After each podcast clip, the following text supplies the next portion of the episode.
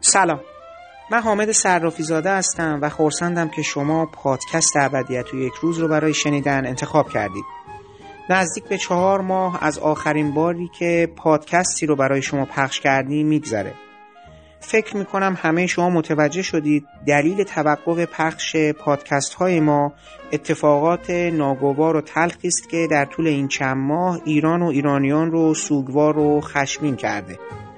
حالا بعد از گذشت چهار ماه تصمیم گرفتیم پخش برنامه هامون رو از سر بگیریم. با امید به این که چرخش روزگار وضعیت بسامانتر و مطلوبتری رو برای همه ما آرزومندان زندگی بهتر، سالمتر، آرامتر، پویاتر، بیپاجهتر و بیغمتر رقم بزنه. من در این برنامه با همراهی آقای حسین ایدیزاده به مرور برخی از آثار به نمایش در اومده در پنجاه و ششمین دوره جشنواره فیلم کارلو بیواری به حدود 6 ماه پیش برگزار شده بود پرداختیم.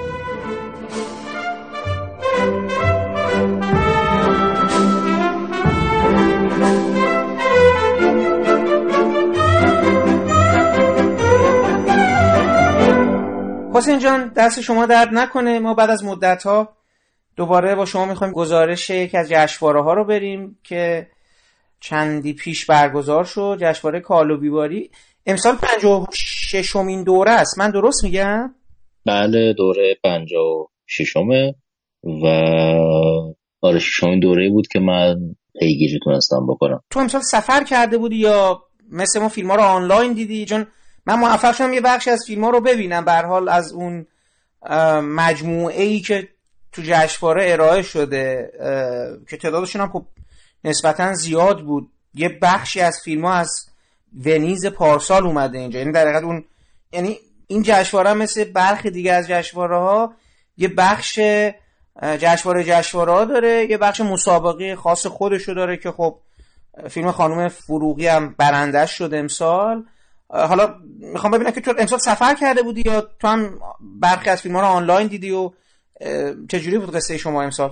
ما امسال رو حضوری در واقع شرکت کردم و بله حقم با شماست. البته پارسال هم کارلوباری برگزار شد ولی سال قبلترش برگزار نشده اما با توجه به حالا همونطور که گفتی توی اون بخش جشنواره جشنواره هاش یعنی بخش جنبیش که حالا توی بخش افق و بخش ایمجینا و یکی دو تا بخش دیگه این فیلم ها تقسیم میشن یه سری فیلم ها داشتن که به نسبت میشه گفت مثلا محصول 2022 و 2021 نبودن از یکم قبلتر هم یکم قبل این نهایت یک سال دیگه قبلتر هم بودن و همیشه این بخش جنبی هم یکی بخش خیلی جذاب کارلو ویواریه چون گلچینی به انتخاب حالا به حال بچه های خود کارلویواری از فیلم های خوب جشنواره که تا گذشته اغلب به کنی که حدود یک ماه قبلش برگزار شده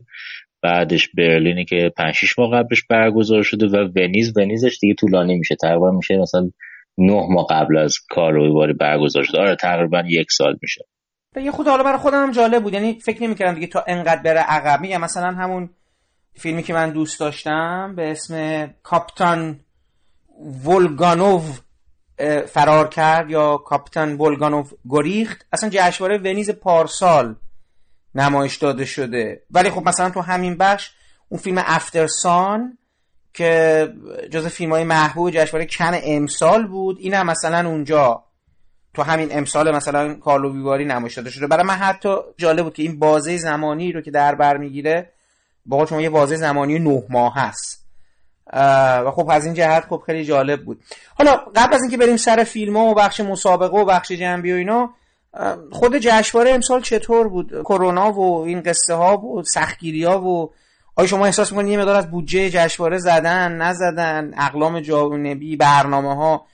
به لحاظ اقتصادی شما تفاوتی احساس کردی؟ حتی تو تعداد نمایش فیلم ها و اینا اینو دارم می‌پرسم بهت میگم بخاطر که من احساس می‌کنم این مسئله تا یه اندازه جشنواره لندن رو تحت تاثیر قرار داده. من فقط یه مثال خیلی سریع برات می‌زنم.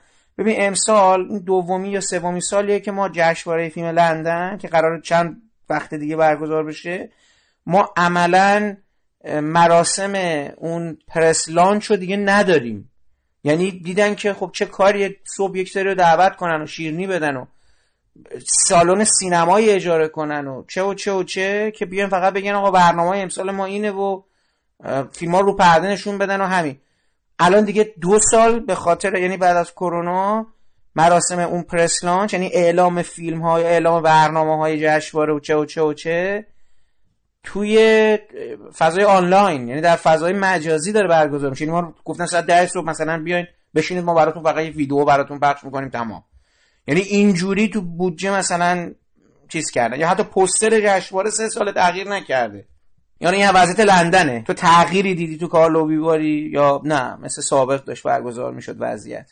ببین سال گذشته این اتفاق افتاده بود. سال گذشته جشنواره خیلی کوچولوتر بود و خیلی از مراسمی که به طور همیشه برگزار می‌کردن برگزار نکردن مثلا بخش industry و پارسال آنلاین برگزار کردن امسال اگر اشتباه نکنم چون کارت من در واقع پرسه من اون بخش حضور ندارم.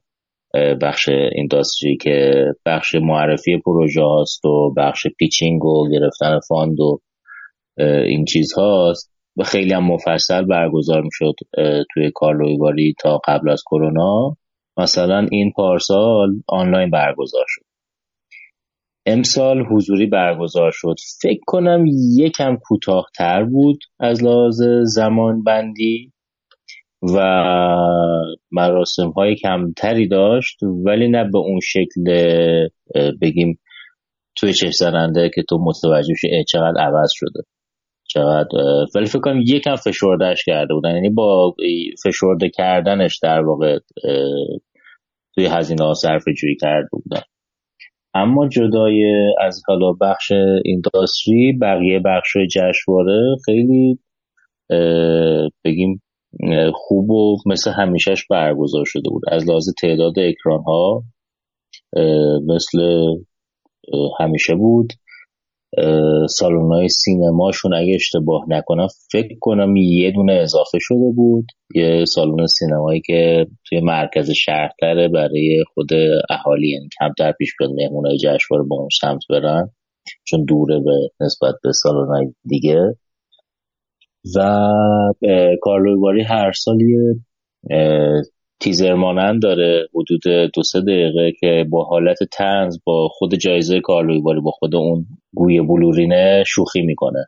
هر سال اینو دارن. مل گیبسون توش بوده. دنید این کسایی که جایزه ها رو گرفتن قبلا جایزه از کارلوی باری گرفتن مخصوصا جایزه رئیس جشنواره یا جایزه شهرداری کارلوی باری مثلا یه جایزه دستاورد هنری از کارلوی باری گرفتن.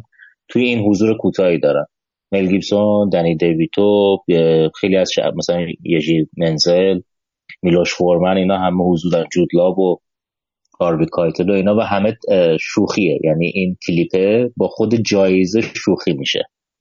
پارسال که کرونا در واقع بود برگزار نش... یعنی اینو در واقع پولی نداده بودن که اینو براشون بسازن. امسال اینم دوباره در واقع ساخته شده بود این کلیپ. این نشون می‌داد که جشنواره به حالت طبیعیش برگشته. و از لحاظ بحث کرونا اینا توی سالن و اینها هیچ گونه اجباری برای پوشیدن ماسک نبود توی فضای عمومی که اصلا نبود. و شما تقریبا میشه گفت اصلا کسی رو با ماسک نمی‌دیدی و اون حالتی که کروناست و فاصله اجتماعی و جای الکل باشه که دست و اینا تو ضد عفونی بکنی اینا خیلی خیلی خیلی کم شده بود. نمیگم جشنواره هم از لحاظ اجرایی هم از لحاظ چشمی که می‌دیدی تجربی مثل دوره های دو سه سال پیش قبل از کرونا بود و انگار این مرحله رو گذر کرده بودن از لحاظ بودجه ولی ما حدس همچنان یکسان یعنی کار رو چون طبق چیزی که این با توجه به اون المانایی که من می‌دیدم از اسپانسرهایی که همیشه هستن مثل مثلا ماشین بی ام مثلا که مسئول پخش بخش جابجایی مهمان های اصلی در واقع با مثلا یه شرکتی که همه ماشیناش ام دبلیو هستن امسال همچنان اونم بود. یا خود در واقع وزارت فرهنگشون همچنان اونا هستن یا چاپخونه خیلی چیزای این شکلی کوچولو دارن که توی حالا اسمش اسم این در واقع اسپانسر میاد روی پوستر. و همون هزینه هم که برای شما کرده بودن انجام دادن امسال؟ همون که می‌گفتیم آره آره دمتون چه می‌دونم براتون میدارن میبرنتون هتل یعنی منظورم که دوباره همچنان بودجه خبرنگار تامینه دیگه. این همچین حالتی. بله بله. اصلا همینجوری هر کسی که در واقع جشنواره رو میاد هر کسی که مهمان جشنواره است چه پرس باشه چه توی کار حالا یکی از عوامل فیلم باشه هم ایاب و زهابش در واقع چه اومدنش از پراگ به شهر کارلویواری چه برگشتش به باز به فرودگاه مثلا این همچنان سر جاش. یعنی تو این چیزا اصلا تغییراتی ایجاد نشده بود. حتی به نظر من جشنواره مثلا یکی در یک سالن یا حداقل دو تا فضای قرفه بزرگ مثلا 40 50 متری اضافه کرده بود برای فروش محصولات تبلیغاتی جشنواره. پوستر و کتابچه و تیشرت و چیزای این شکلی. و یه فضایی هم با به حالت بگیم پارک کارلویواری اضافه کرده بود یا پارک تلویزیون کارلویواری که اونجا من نرفتم ولی برای در واقع چیز بود برای فیلم سازا بود که بعد از اول نمایش عمومی فیلمشون می‌رفتن اونجا. هر کسی که دوست داشت اینا رو از نزدیک ببینه می‌تونست اونجا مراجعه بکنه اینا رو ببینه و اینا خودشون اونجا با رئیس جشنواره اینجی بارتوش دیدار می‌کردن و تبلیغ می‌کردن برای فیلمشون و در دسترس بودن برای رسانه ها اینها که اونها رو ببینن. یعنی حتی اینا هم اضافه شده بود. نه تنها چیزی کم نشده بود اضافه هم شده بود. خب این از چیزهای حاشیه‌ای حالا اگه احیانا تو صحبت همون شما ملاقاتی کرده بودی اتفاق خاصی افتاده بود یه وضعیت ویژه‌ای هم پیش اومده بود. حالا لابلای فیلم ها اگه شد اشاره کن اگه حالا یا در انتها اینا ما بریم سر مسابقه بریم با فیلم های بخش مسابقه Crystal Globe Competition همون گوی بلورین ببین من یه کلی اول به شما بگم والا با توجه فیلم هایی که تو همون بخش دیدم اونا ببین جشنواره کارلووی واری خب جشنواره الف دیگه. من درست میگم جشنواره الف دیگه یعنی ما بعد از بله بله. ببین با اینکه جشنواره الف به اون معنا من راستشو بخوای نمی‌دونم که فیلم هایی که الان ما در موردش صحبت می‌کنیم در آینده دور یا نزدیک آثار این کارگردان ها تا چه اندازه به موضوع و گفتمان روز محافل سینمایی بدل میشه. یعنی ما الان در مورد یه سری فیلم های احتمالا ناشناخته صحبت خواهیم کرد که یه چند تایش همین الان تو ایران اومده. یعنی من مطمئنم چند وقت دیگه میاد. من اصلا نمی‌دونم آدم فرصت کنه اینا رو ببینن یا بازم در نهایت در انتهای سال ترجیح میدن به یه تعبیر اون فیلمایی که دارن تو سوپر لیگ بازی می‌کنن. بذار من اینجوری بهت بگم. ببین مثلا جشنواره لندن یه بخشی داره به اسم گالا. خب؟ این گالا همون مراسم فرش قرمز و ایناست. بعد فرش قرمز و اینا دوباره دو قسمت میشه. دیگه اون فیلم نور ها یا خیلی مثلا پر سر و صداهای جشنواره اصلی ها تازه اونم نه همواره. بخش زیادیش در مورد اون فیلم های بیگ پروداکشن حالا در ساحت اروپا و آمریکا و شاید کشورهای دیگه یعنی مثلا کشورهای آسیا شرقی و اینا. مثلا شاید بیاتون گالا. یه سری فیلم های دیگه خب شاخصن دیگه. دیگه تو مجموعه فیلم ما هر روز داریم مثلا پخش میشه و می‌بینیم و اینا. من می‌خوام بگم مثلا یه مجموعه ای از اون گفتمان سینمایی سال مثلا شاید پارسال پیرامون فیلم های مثل همون فیلم هاماگوچی و فیلم جین کمپیون و اینا شکل گرفت که نهایتا هم اون فیلم ها برنامه جایزه اصلی سال شده یا بیشتر و بیشتر نماشون حرف زده شد. این فیلم هایی که مثلا من این دوره دیدم حالا اون بخش جشنواره هاش به کنار که اونا میگن مثلا بهترین فیلم جشنواره مثلا برنده جایزه برخوردهای برلین هم تو نمایش داده شد. که حالا در موردش صحبت می‌کنن ولی اصلا نمی‌دونم که این وارد مثلا یه بحث سینمایی جدی آینده سینما دوستان خواهد شد. اصلا یادشون خواهد موند این فیلم رو که بعدا بهش ارجاع بدن. برای اینکه وارد بحث بشیم ببین مثلا فیلم The World که جایزه بهترین کارگردانی این دوره جشنواره رو برده.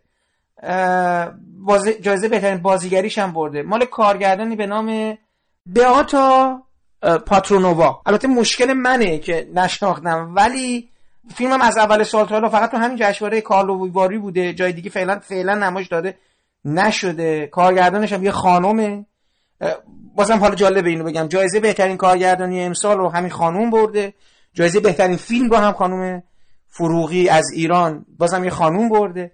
من حتی این روی کرده رو دارم می‌بینم. حتی حالا بیشالا بعدا که ما خواستیم در مورد لوکارنو صحبت کنیم تمام جوایز اصلی جشنواره رو یعنی بهترین کارگردانی بهترین فیلم خانوما بردن. حتی خیلی خوبه. حالا از یه زاویه‌ای خب خیلی خوبه.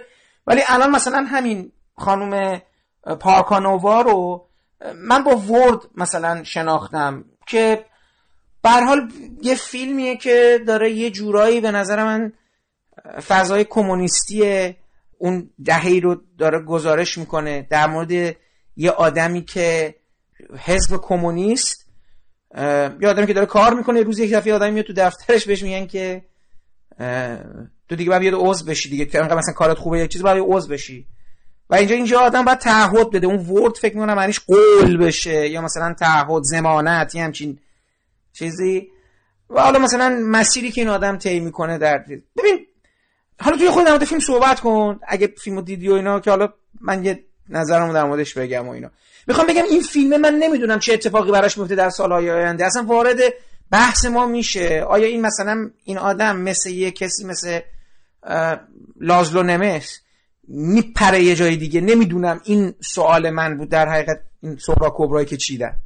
ببین شاید برای اینکه ما توضیح بدیم که مثلا فیلم هایی که توی کارلویواری نمایش داده میشن بعدا قرار چه جایگاهی داشته باشن توی حالا بحث سینمایی روز یا چه تاثیر حتی رو کارنامه کارگردانش داشته باشن باید یه کم مثلا عقبگرد بکنی. عقبگرد نه یکم نگاه به جشنواره های پیرامون بکنیم جشنواره اصلی. به هر حال کن ونیز و برلین به دلیل برنامه مفصلی که دارن به دلیل انتخاب هایی که توی سالیان سال داشتن و به دلیل تبلیغات و بودجه که داشتن.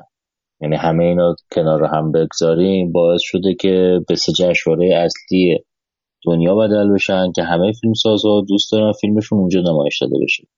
این همه فیلمسازها هم فیلمسازهای مطرح و در واقع تثبیت شده هستن هم فیلمسازهایی هستن که تازه کار هستن.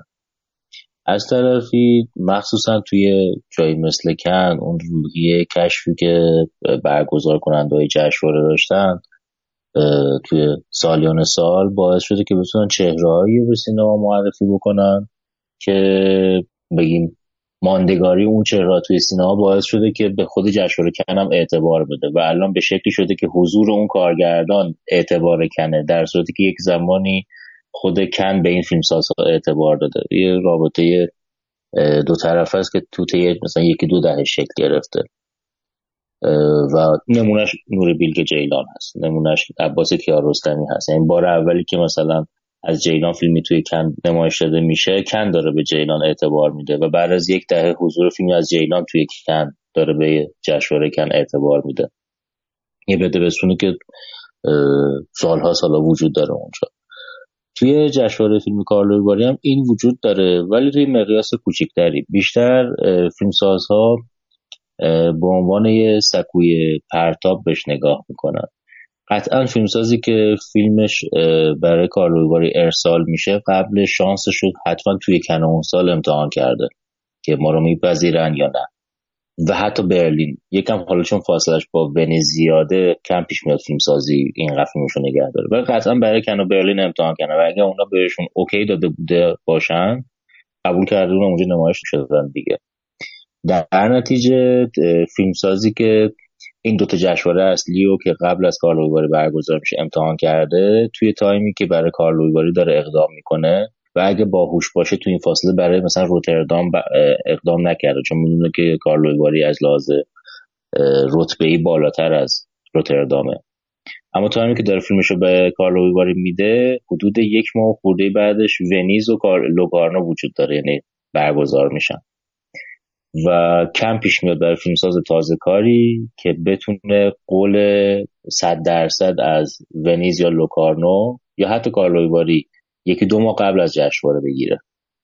بنابراین اگر فیلمسازی فیلمش رو میفرسته کارلویواری و قبول میشه و جز فیلمسازهای اول هست می‌تونیم اینجا در نظر بگیم که دو تا جشنواره خیلی مهم سال رو امتحان کرده جواب مثبت نگرفته و میگه خب میفرستم کارلویواری جشنواره که اگه فیلم من قبول بشه توش نمایش داده شده باشه من می‌تونم بگم فیلمم توی جشنواره رد الف حضور داشته تو بخش رقابتیش.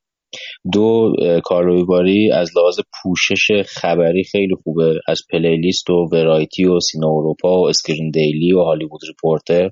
منتقدا میان و به شکل روزانه درباره فیلم ها می نویسن مثلا از Cineuropa پنج تا منتقد شش تا منتقد حضور دارن. Screen Daily یک یا دو نفره. Variety فکر سه نفر اونجا هستن که روزانه فیلم ها رو می‌بینن تقسیم می‌کنن. و درباره فیلم تکراری هم نمی نویسن اینجا نیست که دو نفر درباره یه فیلم بنویسن. پس فیلمسازی که فیلمش اونجا میفرسته ما بیشتر در مورد فیلمساز تازه کار صحبت می‌کنیم. این در واقع محاسبه رو کرده و شانسش رو مطمئنا توی دو تا برلین کن امتحان کرده و خب پذیرفته نشده. و نگاه می‌کنه ببینه کارلوی چه آورده براش داره. یه بخشش این پوشش در واقع منتقدا هست. و جزء جشنواره‌ایه که مهمانهای زیادی داره به خاطر اون بخش industry که داره اون بخشی که جوایز fund فیلم و pitching و اینا میدن می‌دونه که اونجا ارتباط های زیادی می‌تونه با فیلمسازها یا تهیه کننده های دیگه بگیره یا حتی بازیگرا. و توی سال برای فیلم بعدیش در واقع با شانس بیشتری جلو بره و شاید اصلا بتونه سریعتر تهیه کننده برای کار بعدیش پیدا بکنه. مثلا گستون سولنیکی این کارگردان آرژانتینی امسال یه فیلمی توی برلین داشت الیتل لاف پکیج و بازیگر یونانی فیلم رو دو سال قبلش تو کارلوی دیده بود. و اون سال این فیلم تو کارلوی تو بخش جنبی داشت. اگه داور بود توی که بخش اون بازیگر یونانی بازیگر معروف فیلم های یورگس لانتیموس این اسمش چون یادم رفته میگم بازیگر یونانی. ایشون هم داور بود. این دوتا همدیگر رو دیدن با هم آشنا شدن. دو سال بعدش با هم فیلم توی برلین داشتن. یکشون کارگر اون بازیگر بود. و اولین فیلم سولنیکی هم بود که از اون حالت کاملا تجربی خارج شده بود. یکم حالا به فکر تماشاگر بیشتر بود. یعنی این جشنواره اندازه خودش رو می‌دونه و کسایی که فیلمشون هم میفرستن اونجا اندازه جشنواره رو می‌دونن. بله جشنواره جشنواره های الف هست ولی مثلا از جشنواره خوب می‌دونیم از کن و برلین و ونیز پایینتر اصلا بین این سه تا جشنواره که ما از اینا بالاتر نداریم. بقیه جشنواره پایینتر از دیگه شبیه لوکارنو دیگه. حالا شاید یه مقدار از این ور اون یعنی این آره مثلا اگه فیلم اینجا نره لوکارنو بذار می‌تونم اینو مقایسه کنم و حتی با تالین. می‌خواستم مثلا این کارو بکنم. ببین آره شبیه لوکارنو ولی کارلویواری نسبت به لوکارنو بیشتر میشه گفت که قصه محورترن فیلم ها خب تو لوکارلو تو فیلم های تجربه بیشتر داری. ولی از اون می‌تونی با تالین هم مقایسهش کنی. تالین آخرین جشنواره بزرگ ساله و کلمه که دوستان غیر ایرانی من استفاده کردن توی توصیف تالین میگن که توفاله های جشنواره می‌رسن به تالین. با اینکه این جشنواره تو ایران خب خیلی شناخته شده است خیلی محبوبه شاید برای فیلم های ایرانی اینجوری نباشه. ولی فیلم های خارجی توی بخش مسابقش قرار می‌گیرن که همه جشنواره های سال ردشون کردن. چون آخرین جشنواره سال میلادیه. یعنی فیلمی که به تالین می‌رسه و انتخاب میشه کن، برلین، لوکارنو، کارلویواری، روتردام، سن سباستیان، ونیز همه اینا رو انتخاب کرده و همه اینا ردش کردن. خب این اصلا کارلویواری قابل هیچ جشنواره تقریبا این جشنواره مهم که اسمی هستن هیچ قابل مقایسه مثلا با تالین مثلا نیستن. همگی بالاتر از تالین به خاطر همین است که تو فیلم های عجیب غریب بعد توش زیاد می‌بینی و گاهی یکی تو فیلم خوب می‌بینی که اون اصلا معلومه توی چه محاسباتی به اونجا رسیده. ولی کارلویواری آره مثل لوکارنو مثال خوب مثل لوکارنو سی جشنواره خیلی جمع و جوره. با 24 تا فیلم توی بخش رقابتی دو تا بخش رقابتی اصلیش که بازم تعداد آنچنان زیادی نیست مقایسه بکنی با کن و برلین که به نیست که تعداد کمیه. و روی فیلم های کوچیک هم دست میزن من تا حالا فیلم بزرگ توی کارلووی واری ندیدم. منظورم از بزرگ production و تولید بزرگه. فیلم های جمع و جورن و طبق هدفی که از قدیم داشتن تا به امروز روی منطقه خودشون خیلی متمرکزن اروپای شرقی و توی فکر کنم تقریبا الان دیگه وارد سال چهارم چهارمین ساله. چهار ساله که این اروپای شرقی رو با بخشی از آسیا گره زدن. اون بخشی از آسیا یه تعریف بزرگتری می‌تونیم بگیم از خاور میانه است. یعنی کشورهای خاور میانه مثل ایران و عراق و افغانستان و اینها. یه بخش زیادتری از شمال آفریقا و باز بخشایی مثل مثلا سوریه و ترکیه و اینها روی حتی اینها فکر کنم خیلی آسیای داره چیز میانه می‌کنه. همینجوره دیگه. یعنی فکر می‌کنم آره آره تا گرجستان و. جورجیا و بله، بله، قزاقستان و حالا این دو, دو سه تا فیلم از اون دقیقا. خطه هست صحبت می‌کنیم. چون دو تا سه تا به نظر فیلم هایی که شما هم دوست داری و اینا مثلا روم آف مای اون و اینا اونجا بود دیگه از اونجا. دقیقا دقیقا. آره اصلا تمرکز جشنواره در واقع روی این منطقه قرار گرفته. خیلی وقتا مثلا باشون صحبت می‌کنیم براشون این مهم نیست که فیلمی از مثلا بگیم فیلم های انگلیسی زبان تعدادشون کمه. ولی براشون مهمه که از اسلوواکی یه دونه فیلم باشه. از اسلوونی یه دونه فیلم باشه. از خاور میانه یکی دوتا فیلم باشه. مثلا امسال خوب دوتا فیلم ایرانی بود بعد از مدت یه فیلم ایرانی تو بخش اصلی بود تابستان با امید خانم فروغی. که برد جایزه هم دیگه جایزه اصلی هم برد که جایزه هم برد. یعنی آره بعد از ده سال یه فیلم ایرانی تو بخش مسابقه بود و بعد از ده سال دوباره جایزه گرفت. قبلش به آخر بوده که تو بخش مسابقه اصلی بوده. و ما هر دفعه آها پله پله آخر. آها مال مصفا. اوکی. آره. آها. خیلی سال بود که تو ما بخش تو ما فیلم ایرانی هر سال توی کارگواری می‌دیدیم ولی توی بخش رقابتی نبود. یا توی بخش رقابتی دومش بود که اونم یه تغییری کردن و توضیحش رو می‌داد. و امسال خیلی اتفاق جالبی بود تو هر دو بخش بود. بخش رقابت اصلی رو بذاریم کنار. یه رقابت دوم داره کارلویواری که قبلا اسمش شرق غرب بود که تبدیل شده به اسمش به پروکسیما. و پروکسیما دیگه مثل قدیم فقط برای فیلم اول دوم نیست. برای فیلمایی هستن که کارگرداناش سعی می‌کنن تجربه تازه‌ای توی سینما انجام بدن. حالا معنیش این نمیشه که فیلم ها تجاری هن، ولی برای فیلم های خیلی مستقل تر حالا تجربه جدید هم توی برای همه فیلم ها صدق نمی‌کنه. این جزء شعار حالا جشنواره بود و چیزی بود که دنبالش بودن. اما میشه فیلم مثلا پنجم ششم کارگردان باشه ولی مستقل بودن بیشترین اهمیت رو داره. و مثلا یه فیلمی اگه اشتباه نکنم فیلم یوناستروبا توی همین بخش پروکسیما بود. من فکر می‌کنم تو بخش اصلی بوده. حالا چون من الان تو اون فهرستم جلومه ببین مثلا فیلم خانم حاجی ها همون که شما فرمودید اونجا بوده. اون فیلم آنکل بله، بله. آنکل که مال مال کروس... کرواسی من در اون حالا دوست داشتم یه ذره صحبت کنم. اون اینجا بوده. اون and then there was love مال همون رپاب چک رپابلیک اینجا بود. حالا من این ستا رو دیدم از این بخش. دیگه نه نه درست گفتی درست گفتی درست. من اشتباه کردم. آره. از این بخش آره حق با شماست برای اینکه این یه بخش رو جمع کنیم آره جشنواره یعنی هدفش برای خود کسایی که توی جشنواره میرن یعنی به عنوان مخاطب میرن و کسایی که این فیلم سازه که فیلمشون اونجاست و خود گردانندگان جشنواره هدف مشخصه. کمک کردن به فیلمسازهای مستقل توی کشورهایی از اروپا که اغلب فیلماشون رو تو جشنواره‌های دیگه نمی‌بینیم. یعنی شما اون تعداد فیلم بگیم مثلا مثلا نه تا فیلم لهستانی یا فیلم نه تا فیلمی که لهستان توی ساختش نقش داشته توی کارلویواری بوده. و فکر کنم مثلا توی کن ما فیلم لهستانی یا نداشتیم و خیلی کم بود. می‌بینی این خیلی براشون مهمه که با اون بخشی که جغرافیایی که توش حضور دارن به عنوان یه جشنواره مطرح در واقع اروپا و دنیا به اون بخش اهمیت بیشتری بدن یه مجالی بشه که آدما فیلم ها رو ببینن. ولی من حرفت هم قبول دارم. بله فیلم ها خیلی سخت وارد گفتمان به خاطرمون بمونه که سینمایی میشه یا به. خاطر- آره, آره، من بهش بخوام برگردم ببین- ارجاع بدم بگم یعنی مثلا به عنوان شاهد مثالی بیارم که آها این فیلمه. یا مثلا ته ذهنم بمونه که بخوام البته که تو همین جشنواره من چند تا فیلم دیدم که مثلا احتمالا پیگیری فیلم بعدیشون رو خواهم کرد. مثلا همون آنکل که خیلی شبیه چون فضاش یه جور شبیه داکتوس بود.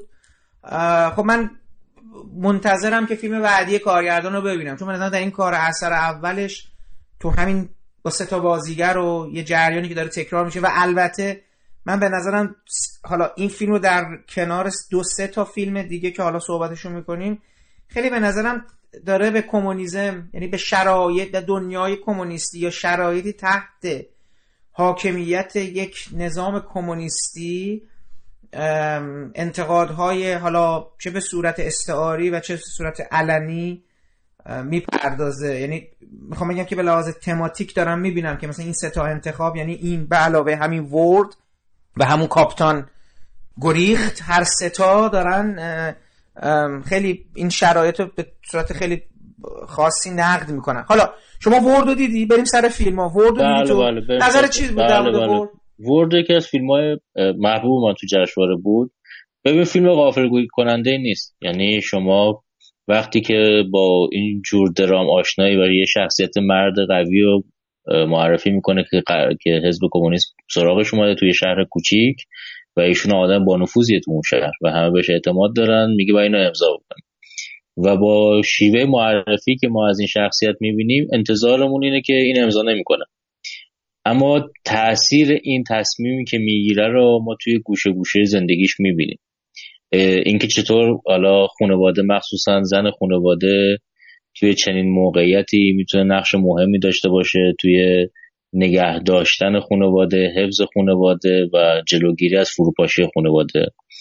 و از طرفی ما همینطور ذره ذره هم می‌بینیم چطور عرصه همینطور بر این شخصیت مرد تنگتر و تنگتر میشه تا جایی که مجبور به هجرت میشه. حالا اون کاری که می‌کنه فقط تغییر کلمه هجرت شاید براش کلمه مناسبی باشه. از لحاظ درام و روایت و اینها قافلگیر کننده واقعا نیست فیلم. یعنی چیزی نیست که ما نیده باشیم. اما به عنوان حالا فیلم سوم کارگردانش هم هست فیلم ترکیب درستی از بازی و فیلم نامه است. یعنی شما با اینکه می... یک کم که فیلم جلو میره می‌دونه قرار نیست قافل گیر بشی اما با یه داستان خیلی انسانی روبرو میشی که دنبال کردنش برات اهمیت پیدا می‌کنه.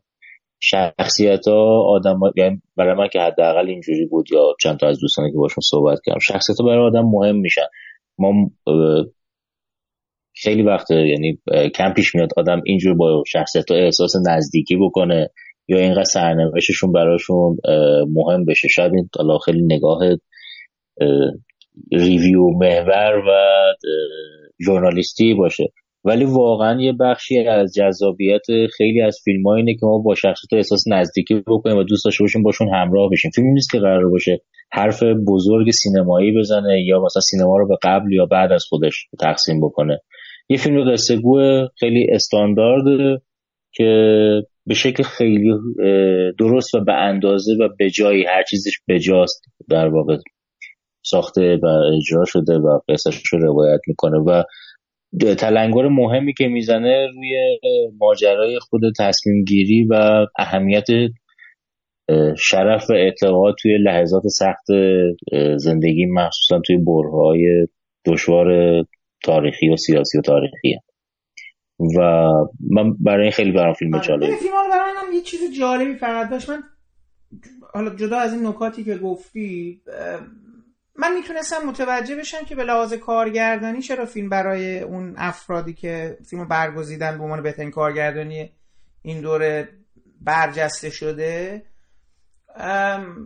اصلا مدل قاب بندی فیلم نماهایی که بیش از اندازه نه بیش از اندازه شخصیت اصلی خیلی تو کادره. می‌دونی؟ یعنی تصویر ما خیلی زیاد داریم از صورت اون آدم می‌بینیم. یا خیلی فکوس روی شخصیت شخصیت اصلی. یه جور فصل بندی داره. دو سه تا مثلا از این کارهای چیز داره. یه سکانس اینا رفتن لب دریا. یه حرکت های دوربین خاصی داره. ببین یه جور چه میگم؟ از اون فیلمایی که به نظرم تو ساختش خیلی فکر شدگی رو می‌بینی. توی مدل تمام حرکت های دوربین. و این مسیری که این آدم وارد یه فروپاشی عصبی میشه میره و بر میگرده و یه استتیکی ببین یه سکونی هم بر فیلم حاکمه. می‌خوام بگم که تو وقتی بله فیلم رو بله، می‌بینی احساس می‌کنی با یه فیلم خ... یعنی این خاص بودن فیلم رو در نوع اجراش احساس می‌کنی که من مثلا میگم این فیلم رو اگه بخوام در برابر یه فیلم دیگه ای قرار بدم که همون کاپیتان ولکوگونوف گریخ وقتی این دوتا رو در مورد اون مقایسه می‌کنم اون فیلم رو نسبت به این فیلم به نسبت کانونشنال سنتی تری می‌دونم در روایتگری در فصل بندی حتی در اجرا حتی جنس بازیگری اون فیلم. خیلی سینمایی تره می‌دونی؟ خیلی قصه گوتر از این فیلم هم هست به نظرم. و خب تحرک بیشتری داره. من خودم مثلا انتخابم به لحاظ مواجهه و برگزینش یه بخشی از تاریخ برای روایت. یا مثلا یه ظرافت توی شخصیت پردازی و اینا. اینو فیلم تختتری دیدم. اینو فیلم کم چالشتری یافتم در فیلم نامه ولی در اجرا می‌تونستم اون تفاوتش احساس کنم. یعنی یه تفاوتی در نوع تصویر کردن و اینا می‌تونستم ببینم. حالا من اون فیلم روسی رو یه خود بعدتر صحبت می‌کنیم. نظر در مورد فیلم خانم فروغی چی بود؟ یه خود توضیح میدی؟ چون من اون فیلم ندیدم و برام جالب شد که ببینم آیا به نظر شما برترین فیلم این مجموعه فیلم های بخش مسابقه بود دیدی؟ یا به نظر اصلا چه ویژگی خاصی داشت؟ چون خانم فروغی فیلم قبلیش من ندیدم. البته حالا دوستم نظرتو بدونم.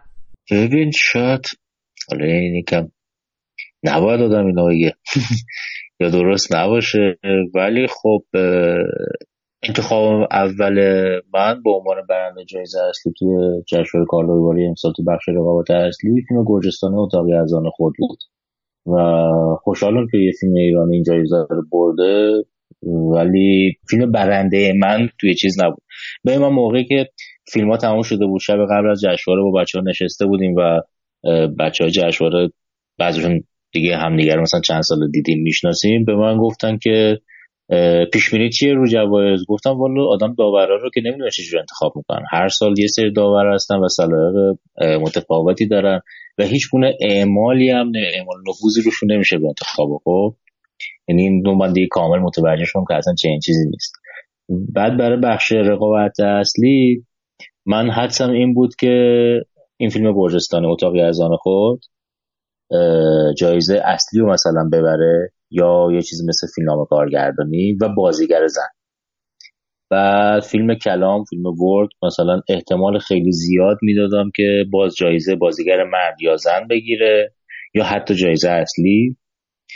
بعد فیلم بیمارستان استانی هم حدس می‌زدم یه جایزه چیزی بگیره. خب این این حدسیات من بود تا قبل از اعلام جوایز.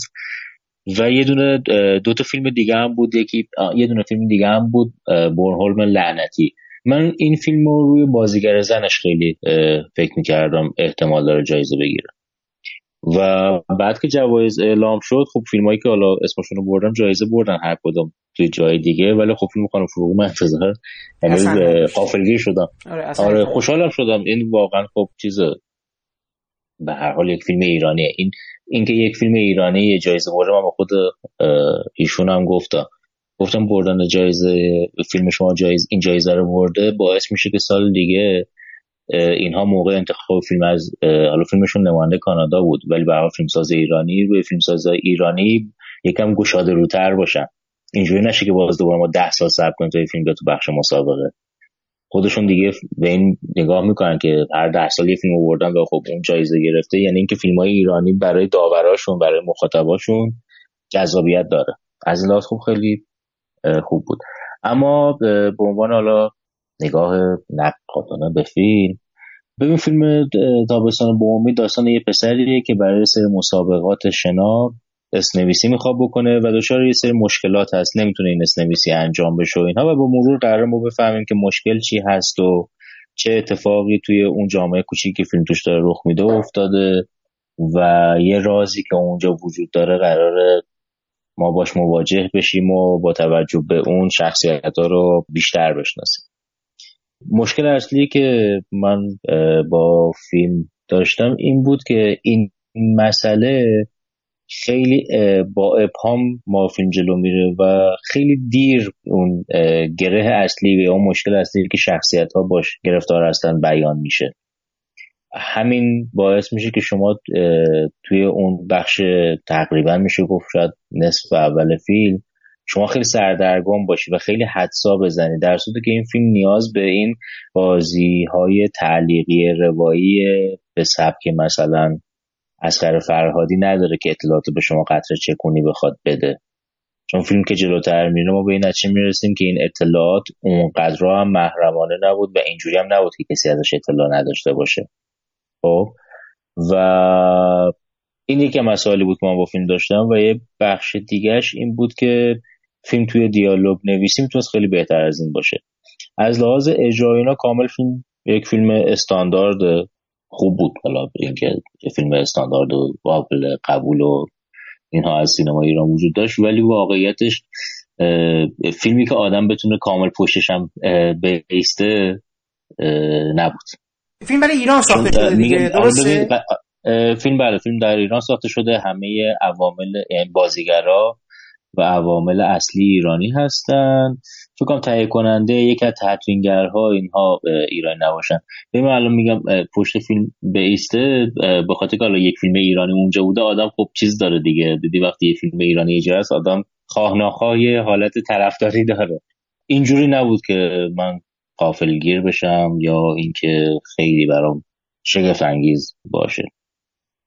جا داشت خیلی بهتر باشه. بهتر باشه. خب حالا در مورد اون فیلمی که دوست داری صحبت کن. اون فیلمی که به نظر در جایزه رو می‌برد و اینو. آره ببین حالا من تقریبا چند سالی است که سینمای گرجستان و سینمای جدیدش رو نه قدیمش رو خیلی پیگیر دنبال می‌کنم. بعد از اون سالی که داور بودم اونجا و به واسطه حالا دوستیایی که پیش اومد و آشنایی که بود هر سال حالا هم فیلماشون دستم می‌رسه هم تو اگه جشنواره جایی برم و فیلمی از مثلا برجستان باشه یکی از اولویت هاست. یعنی مثلا میگم حاضرم مثلا حالا فقط مثال تو واقعیت رخ نده ولی یه فیلم از جیلان رو بذارم که راه برم اون فیلم گرجستانی رو ببینم. خب؟